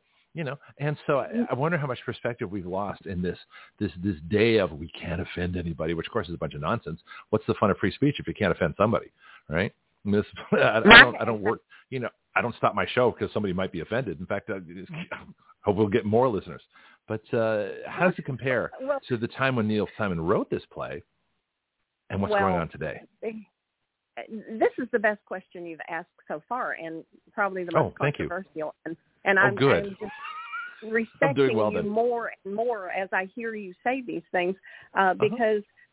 You're so you're so on the money. He wrote this in the nineteen sixties when he felt like he could say pretty much anything, and hmm. um, yeah. And one second act is a character who um, does say pretty much anything, do pretty much anything. Hmm. So um, we're so you would probably love this play. Is my point. And well, I've already um, decided to go. I just have to figure out. What, what, you have to give me the performance dates, but uh, yeah. Oh, I will. Or it, or, I sure will. Or is it all sold um, out? No, no. Tickets are on sale already and, and being purchased. But uh, the show won't actually go up until March seventeenth. Will be the first. Will be the opening date on it. It will play that weekend and the following weekend. And you'll be when you go online to purchase tickets, uh, you will see. Um, you know, each date will be spelled out and how many seats are still available and that sort of thing. But okay. there is. There, there is dialogue here that some people maybe, you know, they will, um, as my granddaughter would say, they will biggen their eyes. Uh, you know, it may open a few eyes, and they may say, "Wait, did they say that?" Um, but he said it in the sixties, and you know, comedy is comedy. Um, I, I, we are never, um, we're never out to offend anyone. But if you create a character like this second act character, who's almost a caricature, uh, you you need to expect that they're probably going to say and do things that are outside the norm, but there is no intention to offend. Uh, you know, we hope we never offend anyone. By the way, we do issue. Um, Uh, a rating, a warning. If you will. Do you give a warning? I don't like that word, warning. I don't like that. That's well, kind of what do we call it? An advisory?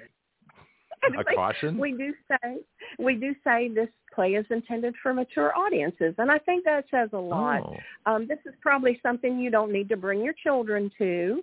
Okay, um, but, that's good to know. Well, again, the title alone, yes. you know, I get to see yeah. a five-year-old. Mommy, what's a red hot lover?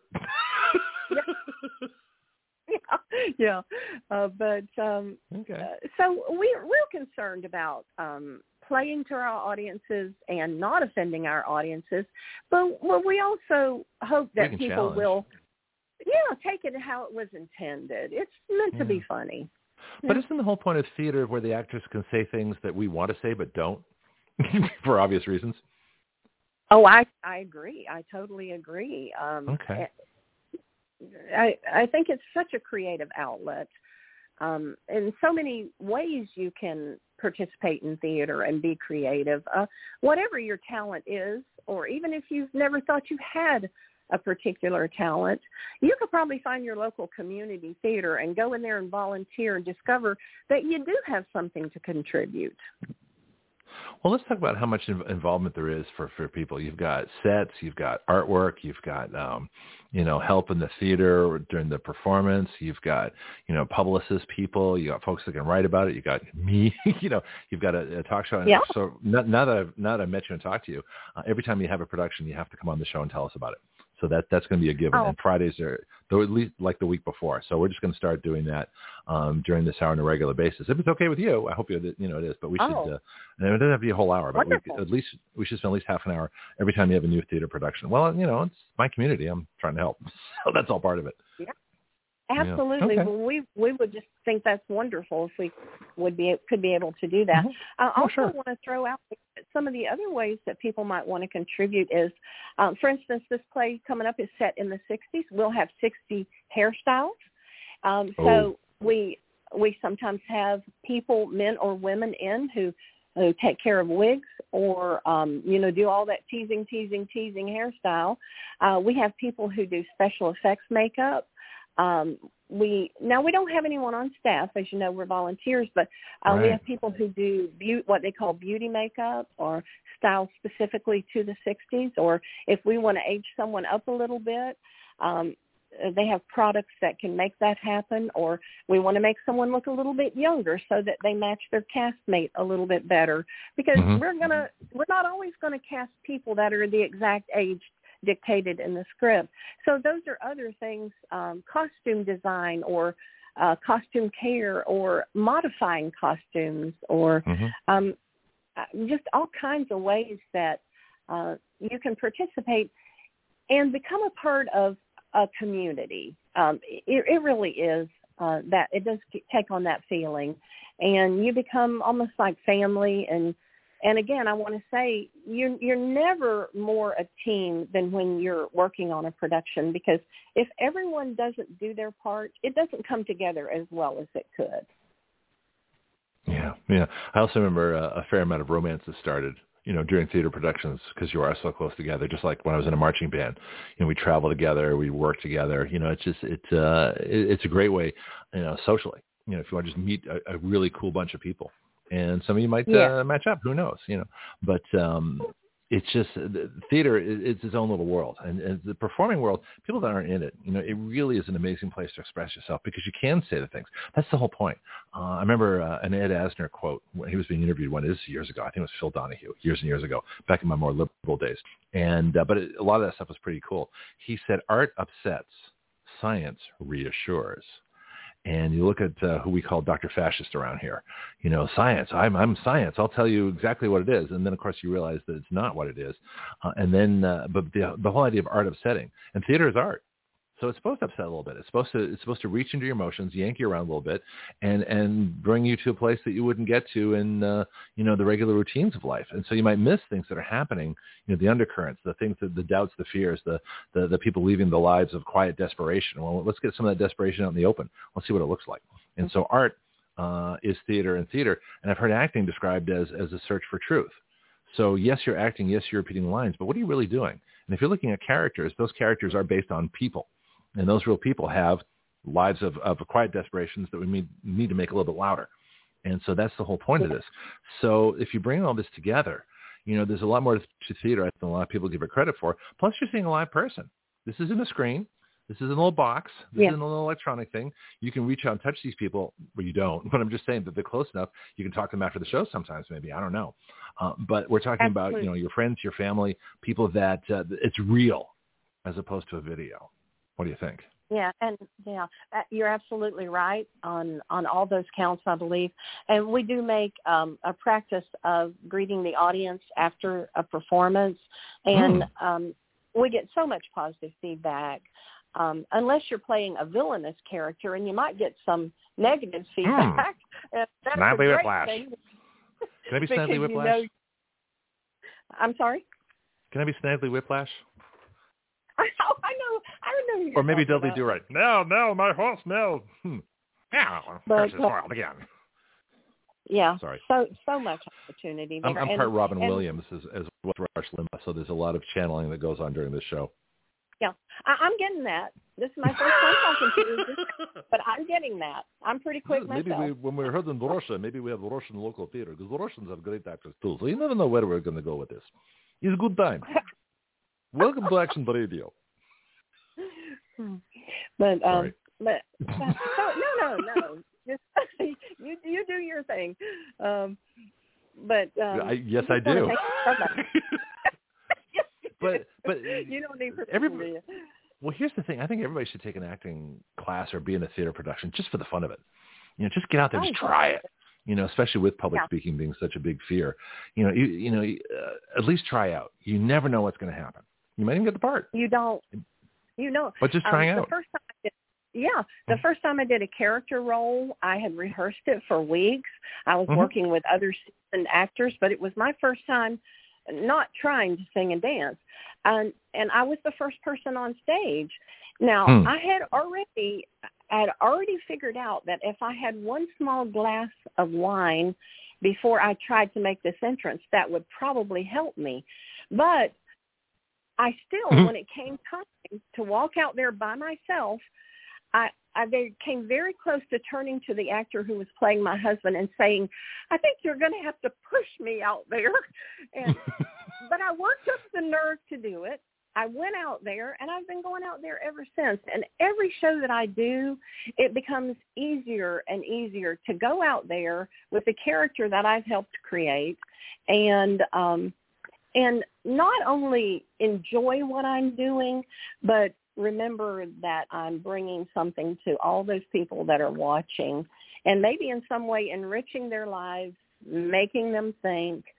And it's it's a wonderful experience if you can, will just push past that fear that probably comes to ninety-nine percent of the people in the world.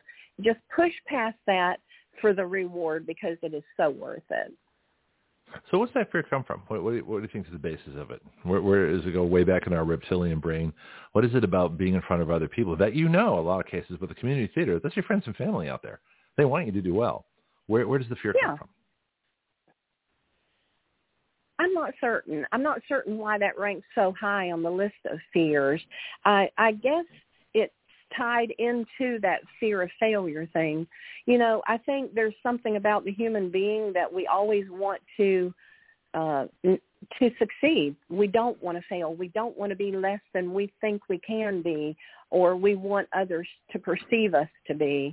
And and I think we have to remember, as you said, they want us to do well. They they are not looking for us to fail. They're looking for us to entertain them, and I, I don't I don't know where all that fear comes from. I, I guess it's one of the things I've never understood, but I but I did experience it myself, and, and I still get those little butterflies when it's time to go out there. And I know I've got a lot of lines to remember, and and I want to interact with my castmates in a way that makes those audience members sit up and, and really pay attention to what's going on up there.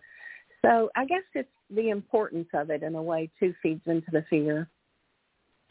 Yeah, I mean, where would it be if you didn't get those little butterflies? If, if you were so jaded and so, you know, bored, what would your character be if you didn't have a little excitement to it? I mean, I still, before the show goes on, you know, when I get that last thirty-second warning, it's like, oh, here we go again. What am I going to say? You know, and I go through this, this kind of weird ritual, and I stand up, sit down, and move a couple of books, and uh, and then the show comes on, and I'm fine. You know, but I, I and I do this every day.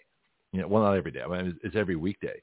But, you know, you're on the air for three hours, and uh, I still feel just something, which I hope I never lose, before every show. Oh, yeah. And I'm doing this all the time. Yeah. Yeah. Well, you, That's a good thing. I think you have to, I, you know, when I'm in one of my emotional states, because I love to talk and I love to express myself. And when I'm delivering some right rant, I, I will, I will, I will oftentimes stop and say, okay, this is why I'm a theater person. Uh, you mm-hmm. know, if you're able to access those emotions that are just beneath the surface, mm-hmm. that is going to help you build an interesting character. But as you say, if if you're blasé about it, you're you're not you no longer have those butterflies. You no longer have the energy. Um, the audience is not going to keep coming to see that. They want to mm-hmm. see that. They want to be taken on that roller coaster ride. They want to see it go up and then come down for a little relief and then go up again even higher and then come down and be calm and make sense. And and if you can take them on that roller coaster ride with every production that you do, those people are going to come back. Yeah, absolutely. I agree. Uh, do you find that people have had a little more life experience? You don't have to be old to do this, um, but uh, people that have had some life experience, especially like I came from a completely dysfunctional family. Uh, I grew up in three different countries. I've got a lot of life experience, and I had a lot of life experience by the time I was by the time I was a teenager. Um, do you find that people that have that kind of involuntary Uh, challenge, shall we say, um, they they get into the parts more, and they're maybe more drawn to theater, or maybe want to say more or discover things in themselves by doing theater? I do. Um, I, I just, you can't discount the value of life experiences. And, and I'm, I mean the bad ones too. Um, I also came mm-hmm. from a very dysfunctional family. We don't even have time to go there, but. No, it's another um, show. We'll do I, it another time. Yeah, but, but we'll call it What's My Dysfunction. Nothing, yeah, but if you have nothing really to draw on, um, mm-hmm. it is much harder. Now, don't get me wrong. I've seen very young people deliver powerful performances. But, mm-hmm. yeah, you when you look into the face of someone that you feel has lived through true hardship, it's mm-hmm. much easier to believe the hardship that they're depicting in the character that they're portraying. And the same with um, joy or any other emotion. Uh, it's just easier because it's there. They can access it. They can cry on cue. They can laugh on cue. They can. I, I had someone audition the other night who coughed um, because it was in the script, and someone in the audience waiting to audition, she coughed so realistically and so deeply, especially the gentleman shouts out, "Are you okay?" That's great. Said, I'm acting. Exactly. It's in the script. Cough. You, you, you have yeah. to be able to pull from so many different things huh. inside you um, that it makes for a better actor. Yeah, it makes sense. Yeah, that's why I had a question. I was just thinking about that. Um, another thing I was thinking about, since we have what I consider one of the world's great theaters uh, in the country, if not possibly you know the world, for close-up, intimate, but still have enough people to make it more interesting, is the Imogene.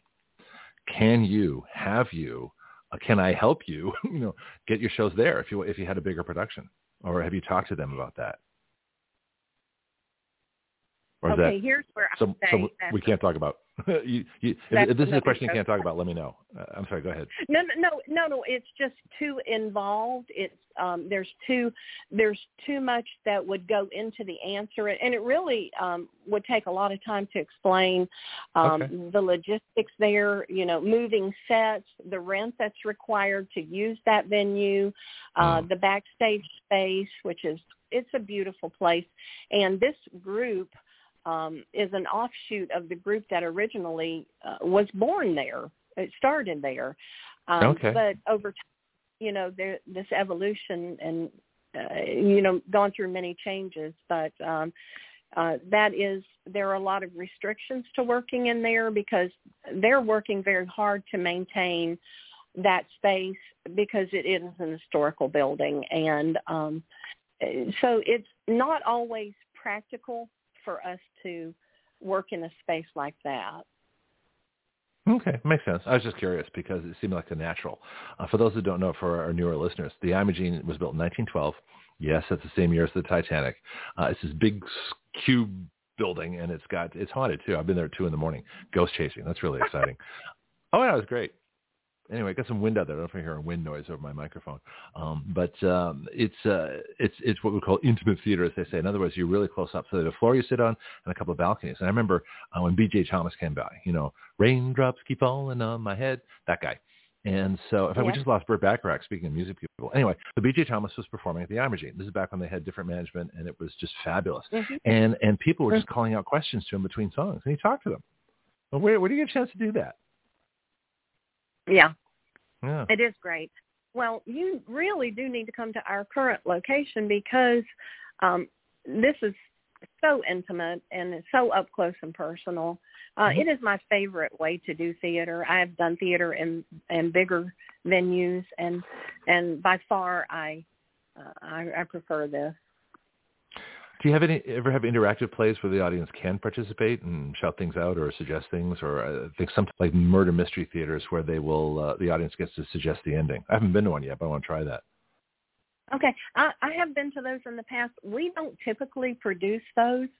Okay. Um, I'm not saying that we would never, but it's mm-hmm. not something that's you know even in this upcoming season we don't have anything like that you know on the books. Um, they are fun and interesting and. Um, I highly recommend them. Um, and I'm not sure all the reasons why we don't uh, indulge in that sort of thing or, you know, produce that sort of thing. But um, we we do uh, typically go for full-length productions. Mm-hmm. Um, uh, like I say, we fo- focus mostly on comedies, but uh, we also like the serious dramas too. Uh, last year we did Agnes of God. It was uh, it was fabulous to see how people came out for it, despite the fact that it's a, one of the most intense dramas you will see. Uh, so we have uh, put our focus more on full-length plays. Yeah, I was wondering, though, I don't know if there are any plays that are written to be audience participatory. Uh, we used to have something in San Francisco called Beach Blanket Babylon, and the audience literally picked the ending. And th- these actors would do this for years, you know, they'd, uh, and they yeah. they changed cast members periodically. But this went on for like twenty or thirty years, and it was in the same place, yeah. and it was like a, a you, know, you know about Beach Blanket Babylon? Yeah, it was a San Francisco tradition. Uh, and I'm not sure how that, I actually, unfortunately, didn't go. It's one of the dumber things. I, I you know, I, I more regret what I don't do than I do. But I, I never made it to Beach Blanket Babylon. And all of a sudden, one day they, they said they were canceling. I was like, oh, no. Of course, all the tickets were sold out forever because people would go over and over and over again. Um, but that kind of – are there productions like that, or are most of them, they're pretty much, you know, standard written scripts that you just go by, I guess? Or focus on more what you would consider the standard script. Um, okay. I'm sure there are others out there that offer that. Mm-hmm. And we have in the past had acting troops that have – Um, produce those kinds of things. And they're often coupled with a dinner, you know, a little dinner theater type mm-hmm. of thing. Yeah. We currently don't have the space for um, dinner theaters. Uh, you know, that's something down the road for us. Um, yeah. But, um, yeah, they are interesting and entertaining, and uh, I highly huh. recommend them. If you have a chance to go, even if you have to travel a little bit to see theater productions, Um, it's just, it's a group thing, you know, you go out with your girls or guys or mixed or whatever, and, and, uh, just have a day out, get lunch, see a matinee or whatever. It, it, you can just plan your whole day around the production. Yeah. Do you offer classes at all? Um, Acting classes? Yeah, yes. Um, not, um, not ongoing, but we will do, um, events. Uh, we've managed to do those every year. Um, most of our time in the space is taken up with rehearsing and performing the full-length plays that we do. But I think I mentioned earlier there mm-hmm. is um, a spring break camp for children ages yeah, tell me eight about to that. twelve. Yeah, what's that? Yeah, and that will be that will be where we have um, a very talented young woman who um, has been not only acting and directing but teaching and writing for the stage for a number of years. So she will be teaching that class to eight to twelve-year-olds. And um, it, it, I'm sure she starts with the basics, you know, uh, what what is stage right, stage left, center stage, you know, and then progresses like that, because this particular camp runs for the entire week of spring break. And so mm-hmm. uh, children will be able to um, get the opportunity to see if it's not, I'm the most kid in the world. It's, do I want to explore this as a possible hobby or, um, or, or, you know, possible profession in the future? But um, it gives these children an opportunity to come in and learn the basics, and then participate in something that they will do for their friends and family. Um, also, when we do the children's show, which we do once a year, um, mm-hmm. uh, we will have as many as fifteen children come in and be a part of a cast, and they will learn during that production, during the rehearsals. They will also be taught basics of theater, and then that um, that production will uh, culminate in performances for, well, anyone who wants to purchase a ticket. But we mm-hmm. certainly see the family and friends come in and see what these kids have learned and, and how they're doing. They they get into costumes, remember their lines, um, you know, just like a, a an adult production. So there there is um, a good amount of teaching that goes on there. Also, we from time to time offer um, special classes. We don't have anything on the books for this season, Uh, in the way of uh, workshops for adults yet, but um, it's pretty it's pretty easy to um, periodically throw in uh, something like um, aud- how to audition for a play. You know, where do you start? What do you do at the very beginning when you think you want to uh, try and get a role, and how that should look, and, and help people become more comfortable with theater. You know, one of the things I did, um, I'll tell you about my, my voiceover uh, before pre-radio days, um, but uh, improv classes. That uh, there's a friend of mine does it in Pensacola, but it'd be nice to have some here.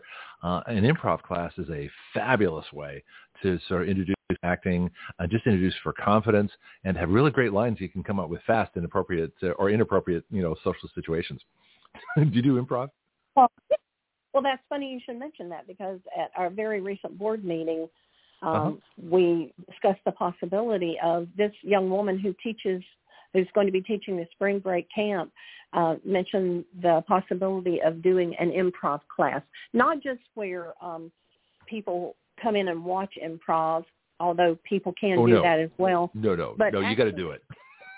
But actually um, come in and learn uh, a little bit about how improv works and get mm-hmm. up there and try out some things. And it's a great deal of fun. I have participated in some improv, and um, it's just, you never know what's going to come out of each other's mouths. It's just hilarious. Well, that's the fun of it. And the weird thing is, I wasn't that good at it.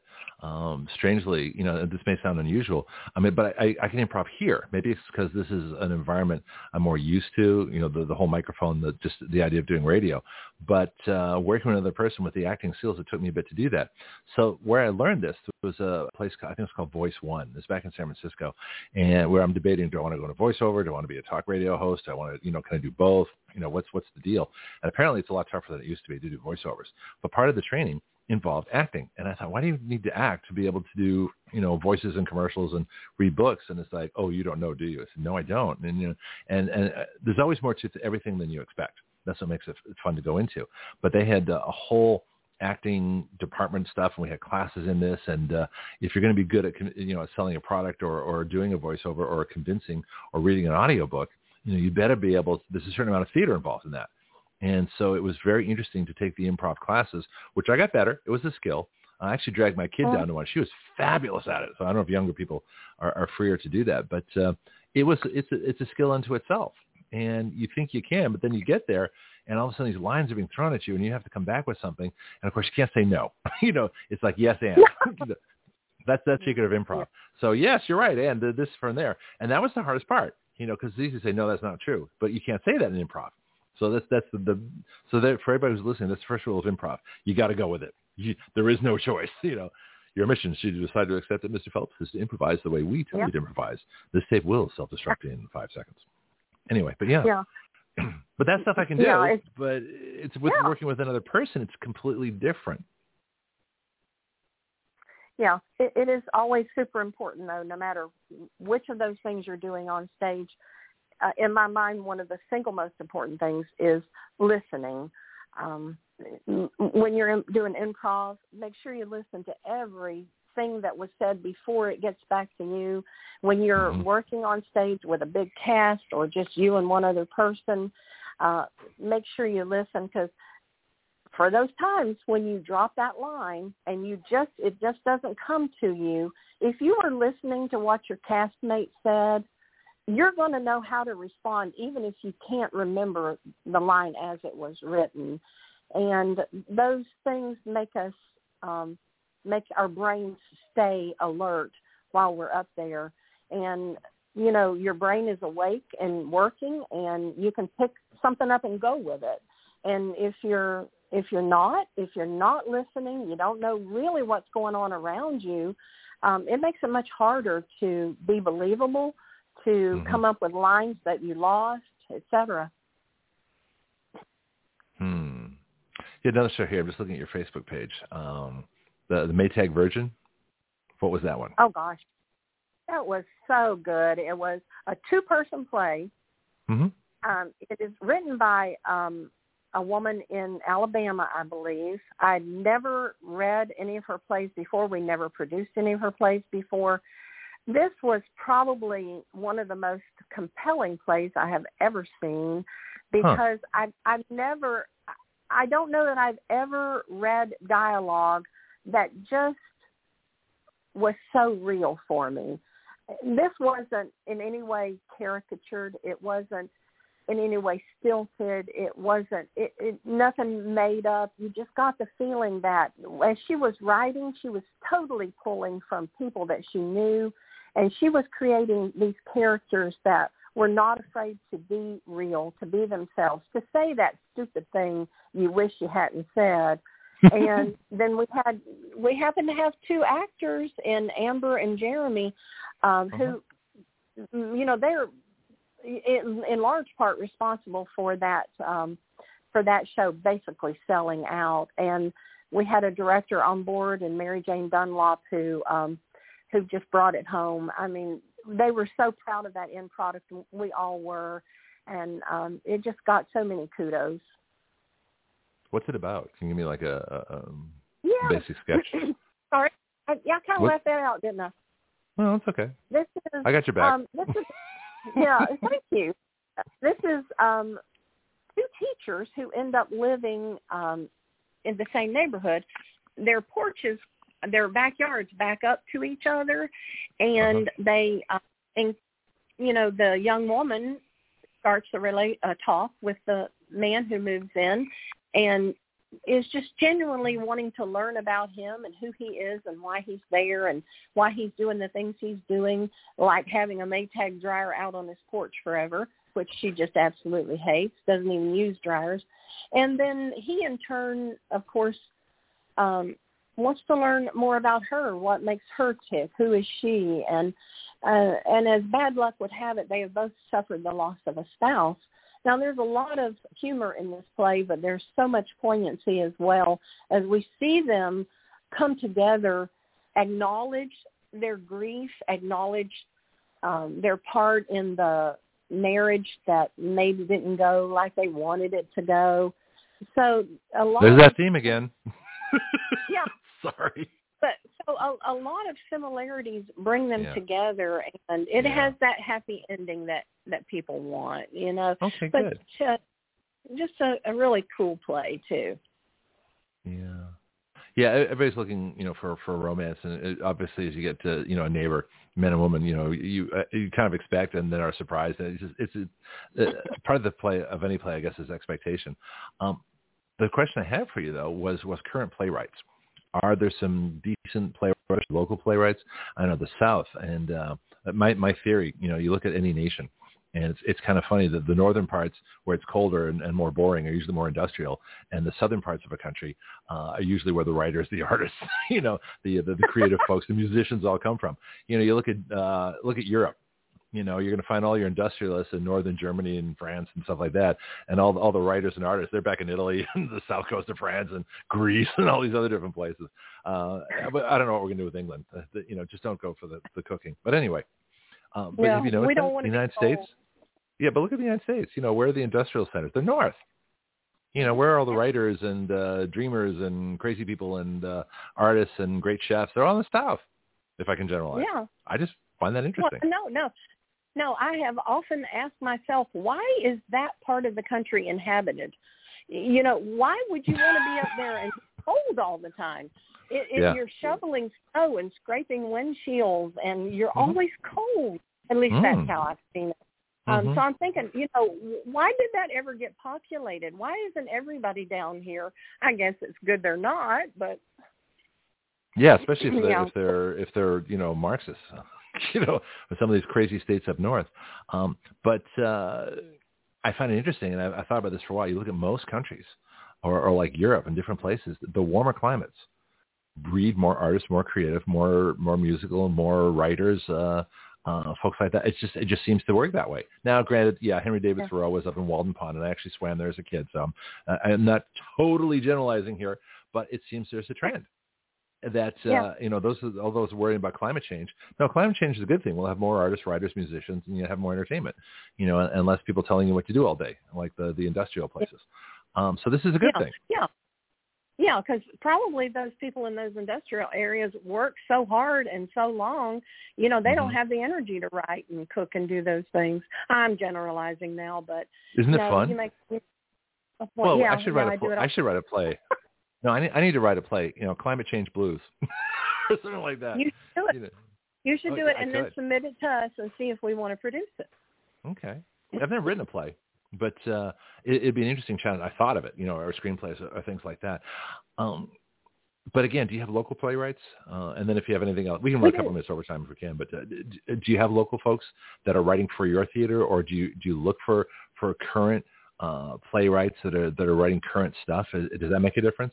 Yes, yes. We uh, this season we don't have any um, local playwrights on the schedule, but mm-hmm. um, every year prior for all of the last twenty years, we have produced plays, including one-act and full-length plays that mm-hmm. were written by local authors or uh, authors near here. When I say local, I mean Pace, Milton, Pensacola, you know, all this area, but mm-hmm. authors who are just outside this area who might submit their manuscripts and say, hey, I've written this play. Would you take a look at it? And we are open to play submissions. We, you know, we want the community to say, hey, have you thought about doing this play? Hey, mm-hmm. I wrote this play. And a number of us that are um, uh, participating with the theater right now have written plays that have been produced Um, here and in Pensacola.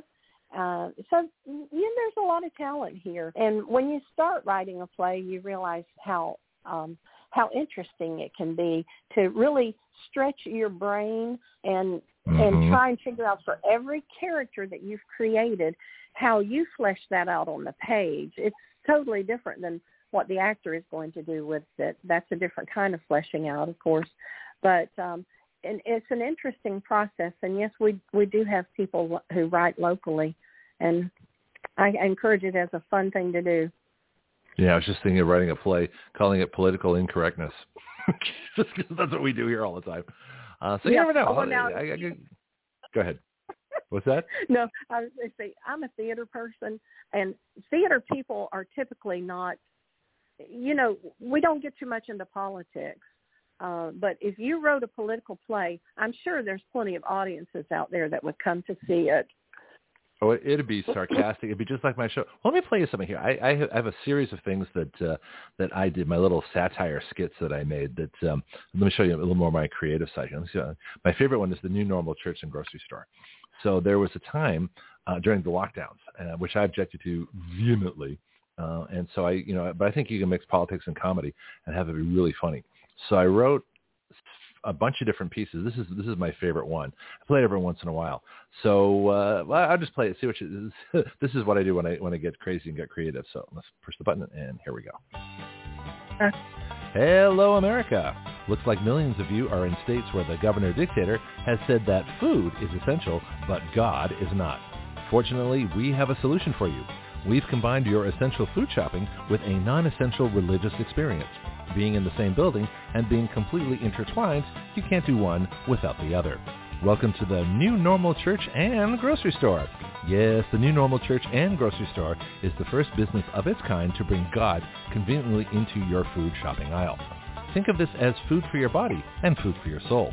No social distance or group size restrictions here.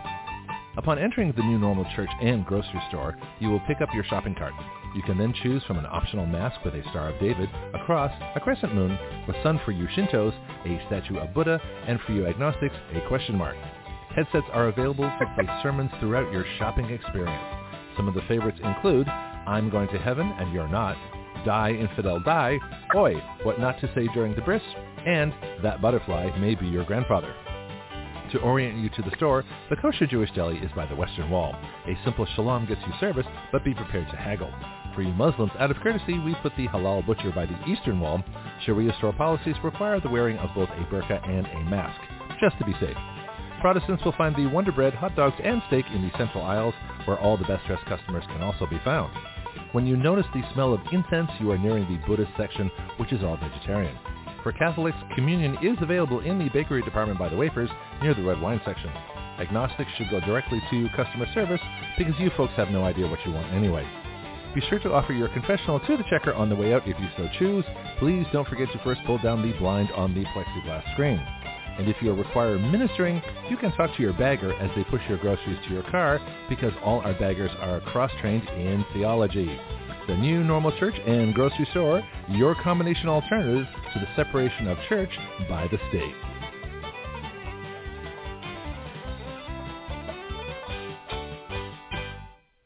So there you go. That's that's uh, my, my political satire comedy, you know, piece. You, one, one, one of several. Hmm? You wrote that? Yeah. Wrote, okay. performed, selected the music, you know, did the, the audio. I have a, a Adobe Audition software program. Made the whole thing. Yep. That's me. You should You definitely should, do that. Think so? Okay. I, I absolutely, I think so. Um, yeah. I, you know, I don't listen to talk radio. I never listen to talk radio. I, I didn't know you existed, but I'm going to be listening to your show from now on.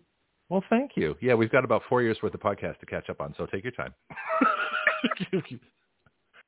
We do some okay. pretty crazy things here, but yeah, yeah. It's a this is there is no show that, that does what we do. So just to just to tell you a little bit, uh, we're the only show in the world with a citizen legislature. So our serious side is we actually write bills and submit them directly to you know members of Congress and uh, you know state legislatures, uh, legislators, and uh, local governments and things like that.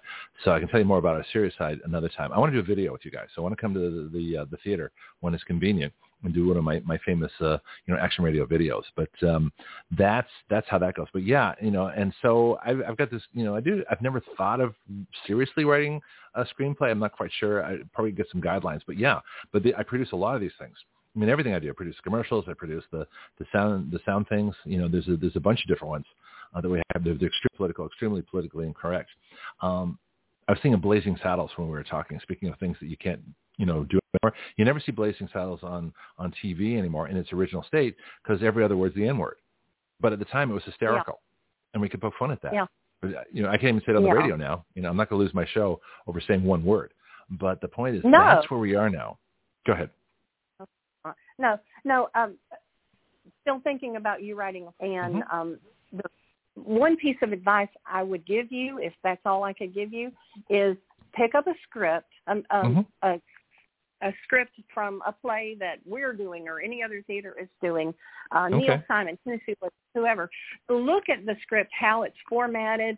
That's mm-hmm. probably an actor's copy. Okay, you can you can do it that way. And, and look at the, the amount of stage direction. Look at um, how things are uh, capitalized here and worded here and italicized here. And when it says curtain or lights down or lights up, and it gives you sound cues. And if you're serious about writing a play, just start with a script and see what it looks like and try to make yours formatted similarly and go from there and bring it to us and let us see if we want to do it for you. That'd be really interesting. I'll, I'll give it some serious thought because I do a lot of production. I, I love my little sarcastic uh, pieces that we make here uh, on the show. Um, and it's just because, uh, you know, there, there are very few places where you can be incredibly and totally creative. Uh, it's, hard, it's hard to do at work. You know, it's hard to do at home a lot of times, but the, but to be able, this is why this is such a great opportunity for me to be able to do the show, and I can bring anything in it. You know, I bring music, I bring comedy, I bring uh, guests. Uh, we we take serious issues with legislation. We came up with a couple of bill ideas this morning, a little bit earlier, that I think were fascinating. Uh, so that's kind of the stuff we do here. I'm gonna play you one more to show you how politically irreverent we get. Um, one of the regular callers to the show, Pianki, uh, called in, and uh, he. He's fascinating. He was talking about, Pianki's black, and Pianki was talking about the governor of Virginia who goes in blackface. And he said, why are these white guys going in blackface? We talk about race in a very open way here uh, on the show. And so he says, look at me. He says, when I, I have to go to the mirror and I have to put on that white shaving cream in the morning, I have to go in whiteface. Now, I'm dying laughing at this, right? I'm on the floor. I'm, I'm, I can't even you know contain myself. I thought it was the funniest thing I ever, I've ever heard. So I thought, okay, I got to do something with this. He is actually the inspiration for some of the things we do here. So let me play you uh, Pianki's Picture Perfect Face Saving Shaving Cream, a commercial for the first black shaving cream. This is how this is how okay. bad I get. All right, hold on. Okay. It's morning, and you are a proud black man. You go to the mirror. You are reminded of Governor Northrop of Virginia and Prime Minister Trudeau of Canada, both of whom appeared in blackface. And there you are. You just put on your shaving cream. And what do you see? Whiteface. It's bad enough that leftist aspiring dictators are choosing to go in blackface. But you, proud black men, have no choice but to appear in whiteface every morning you shave. Now, direct from Pianki Laboratories, comes a great new product made especially for you, proud black man. Pianki's Picture Perfect Face Saving Shaving Cream. Yes, Pianki's Picture Perfect Face Saving Shaving Cream will give you your black face back during your morning shave. For Pianki's Picture Perfect Face Saving Shaving Cream is the first ever black shaving cream. Pianki's Picture Perfect Face Saving Shaving Cream comes in three shades: dark, darker, and darkest. So now, proud black man, you have a choice. You can stay in white face every morning, or you can join black men everywhere and choose Pianki's Picture Perfect Face Saving Shaving Cream every morning. Yeah, I really don't have a filter. No, you didn't have to say that. Oh, you, you figured that out on your own. Yeah, that's pretty good. Yeah. Yeah. So this we're doing. I want to do more of these, but I was I was inspired because it was during the lockdown. I couldn't go anywhere. I couldn't do anything, and I don't get mad. I get creative. so this, so I just started oh, just cranking these things wonderful. out. I made like six of them. Yeah. Yeah. That's wonderful, and I think we want to hold you to your offer to do a show before each production because I think that would be wonderful for us. Well, I definitely want to make a video. Uh, that's what you meant. You cut out for just a second. Is that you're talking about doing a video at the theater and, and you guys? Yeah.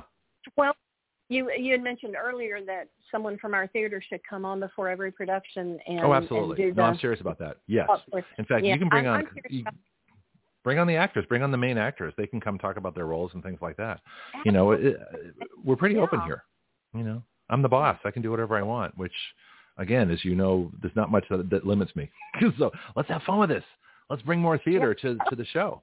And uh, maybe That'd we'll inspire wonderful. people in their community. Yeah. I'm sorry. Go ahead. Oh, yeah. Okay. No, I'm just – we appreciate your support. This is great to be able to do this. Mm. Um, and I feel silly saying this, but we've been talking for over an hour, so I'm, I'm figuring I should let you go on to something else. And – And, no, we're um, done. It's the end of the show. Out. I'm just, I'm, I'm on overtime. I'm just having fun talking to you, so I don't care. This is great. Okay. You know, I mean, I, I didn't think I was going to play those things, but I, you know, but uh, it just seemed, it seemed like the thing to do. So that's what we do here. But I'll tell you what, let's, let's, let's end for now. I'll get you back here soon. Um, but uh, anything okay. we forgot to cover, tell me now. Uh, all your contact information, theater dates, anything you want to, uh, to, to share at this particular point, and your podcast will be available probably about ten minutes after we're done. So you can you can share it. Um, I'll, I'll send a link um, to you to your Facebook Messenger. We're not quite friends yet, but we will be by the end of the show. I have a feeling. so Facebook okay. friends. I'm so scared. I'm scared to hear this because this this was a, a lot of talking. I hope I didn't say anything that sounded too dumb. But no, um, it sounded great. Just to recap, Don't worry about it. Just to recap. It's too late now anyway. Um, our, it's on, it's on, it's recorded. You're stuck. like, you know it's there. Right. I, I do want to say dum, one dum. We are very, very thankful to Impact one hundred. Uh, we received the Impact grant this year, and it's going to mean that we get new lights, new sound, our first ever main drape, a new stage, and we'll be able to bring better and bigger performances to our audiences. Our phone number, in case you don't get online and purchase tickets, is eight five zero, two two one, seven five nine nine. And we have coming up after Last of the Red Hot Lovers, a wonderful play called Over the River and Through the Woods, and a play called I Hate Hamlet. And we hope that, um, yeah. yeah Alas, poor Yorick, he sucks. Methinks thou protestest um, too much. I'm sorry, go ahead. Yeah, it, it's really an actor who is being forced to play Hamlet, and the ghost of a past Hamlet playing actor comes back, comes in to haunt him and, and kind of set him straight because this actor just does not want to play Hamlet. But uh, well, we have a lot of stuff in store for the season and hope hope we get a lot of people come out and see it. And thank you again ever so much for having us on. Oh, it's been fun. I, I want to do this again. So let's get uh, the address, phone number, website, uh, Facebook page, all that stuff one more time so people have yeah, it on the podcast. Yeah. Um, we're live yeah. now, of course, but uh, we'll get that, get that yeah. on there. Yep, go ahead. Yeah, on our Facebook page, you'll find on the stage.tickets as a link to purchase tickets for events and productions. And uh, again, our location is five four one zero Dogwood Drive in Milton, and our phone number eight five zero, two two one, seven five nine nine. Mm-hmm. And you're Gail Ready. Did I pronounce your last name correctly? You did. Okay, good. Well, it looks like it sounds, so that makes sense. Okay, yeah. Thank you. Uh, it's been fun. Thank you. Um, and uh, Thank you. Oh, you're very welcome. Yeah, yeah. So I can't wait for it. Oh, well, yeah, just, uh, you know, like I say, uh, the, the link, well, you can always find the link at blogtalkradio.com slash citizen action. I think I left that on your Facebook Messenger, but that's okay. I'm going to I'm gonna post it after the show anyway. So I'll just do my closing. So thank you, Gail. Uh, for anybody that's listening, we're at blogtalkradio.com slash citizen action. Our legislative site where we do our serious legislative work is write your laws dot com. That's W R I T E Y O U R L A W S. My new article is coming out on Substack, and I have a huge five-part series on a completely new model of education. Trust me, this is like nothing you've ever read. And that's at greg penglis dot substack dot com. And, of course, if you want to contribute to us, we have give send go dot com slash action radio. Play a couple things now, a couple commercials, and I will do this all again Monday morning, where we investigate um, all the things that are happening with the Nord Stream uh, two pipeline and the fact that uh, Seymour Hersh says Brandon did it. And that's going to be fun to figure out. All right, talk to you all Monday. From addiction to achievement, that is the story of Mike Lindell. It started with MyPillow and now goes to My Coffee. Action Radio is proud to be an affiliate of MyPillow. Our discount code is the same for all our product affiliates, W Y L, which stands for Write Your Laws. MyPillow pillows are guaranteed the most comfortable pillow you'll ever own. Action Radio is guaranteed to be the most controversial show you will ever hear. Check out their products with our discount code at mypillow.com slash WYL. That's mypillow.com slash WYL. Or order now by calling one eight hundred five four four eight nine three nine. That's one eight hundred five four four eight nine three nine. Sleep well, so you can wake up and hear Action Radio live.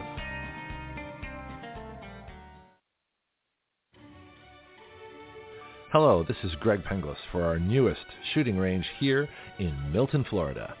Stand Your Ground. My friend Jason Myers and crew are creating an incredible facility for our city. Stand Your Ground is located at six six three two Elva Street. The phone number is eight five zero seven eight nine one seven seven six. Their email is stand your ground one seven seven six at gmail dot com.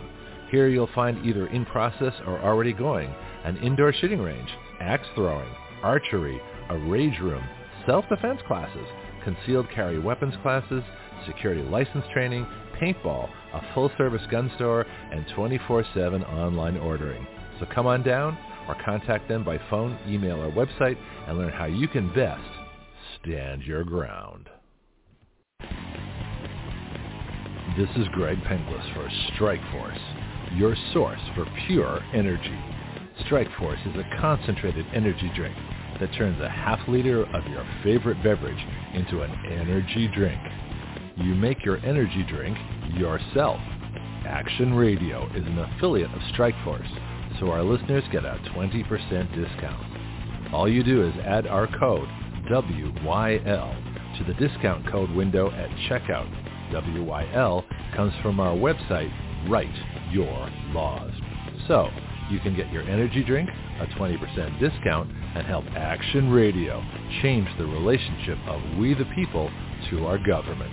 Not bad. Strikeforce is at strikeforce energy dot com. That's Strikeforce Energy. Dot com. Start your engines.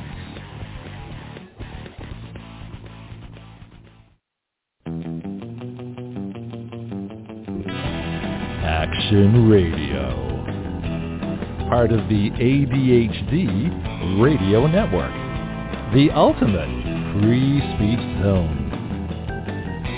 We the people give our consent to be governed through writing the laws by which we are governed, and have the power through juries to nullify the laws by which we do not consent to be governed. At Action Radio, we don't report the news. We are the news.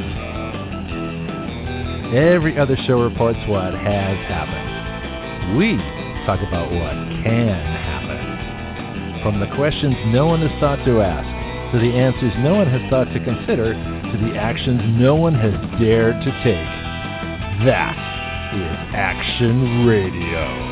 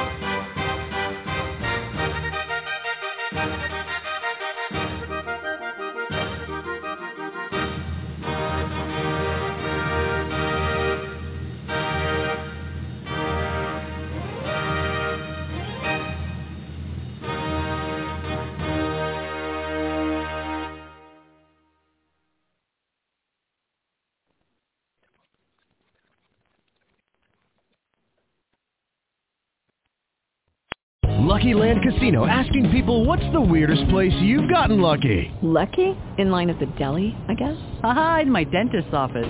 More than once, actually. Do I have to say? Yes, you do. In the car before my kids' P T A meeting. Really? Yes. Excuse me, what's the weirdest place you've gotten lucky? I never win and tell. Well, there you have it. You can get lucky anywhere, playing at Lucky Land Slots dot com. Play for free right now. Are you feeling lucky? No purchase necessary. Void where prohibited by law. eighteen plus. Terms and conditions apply. See website for details.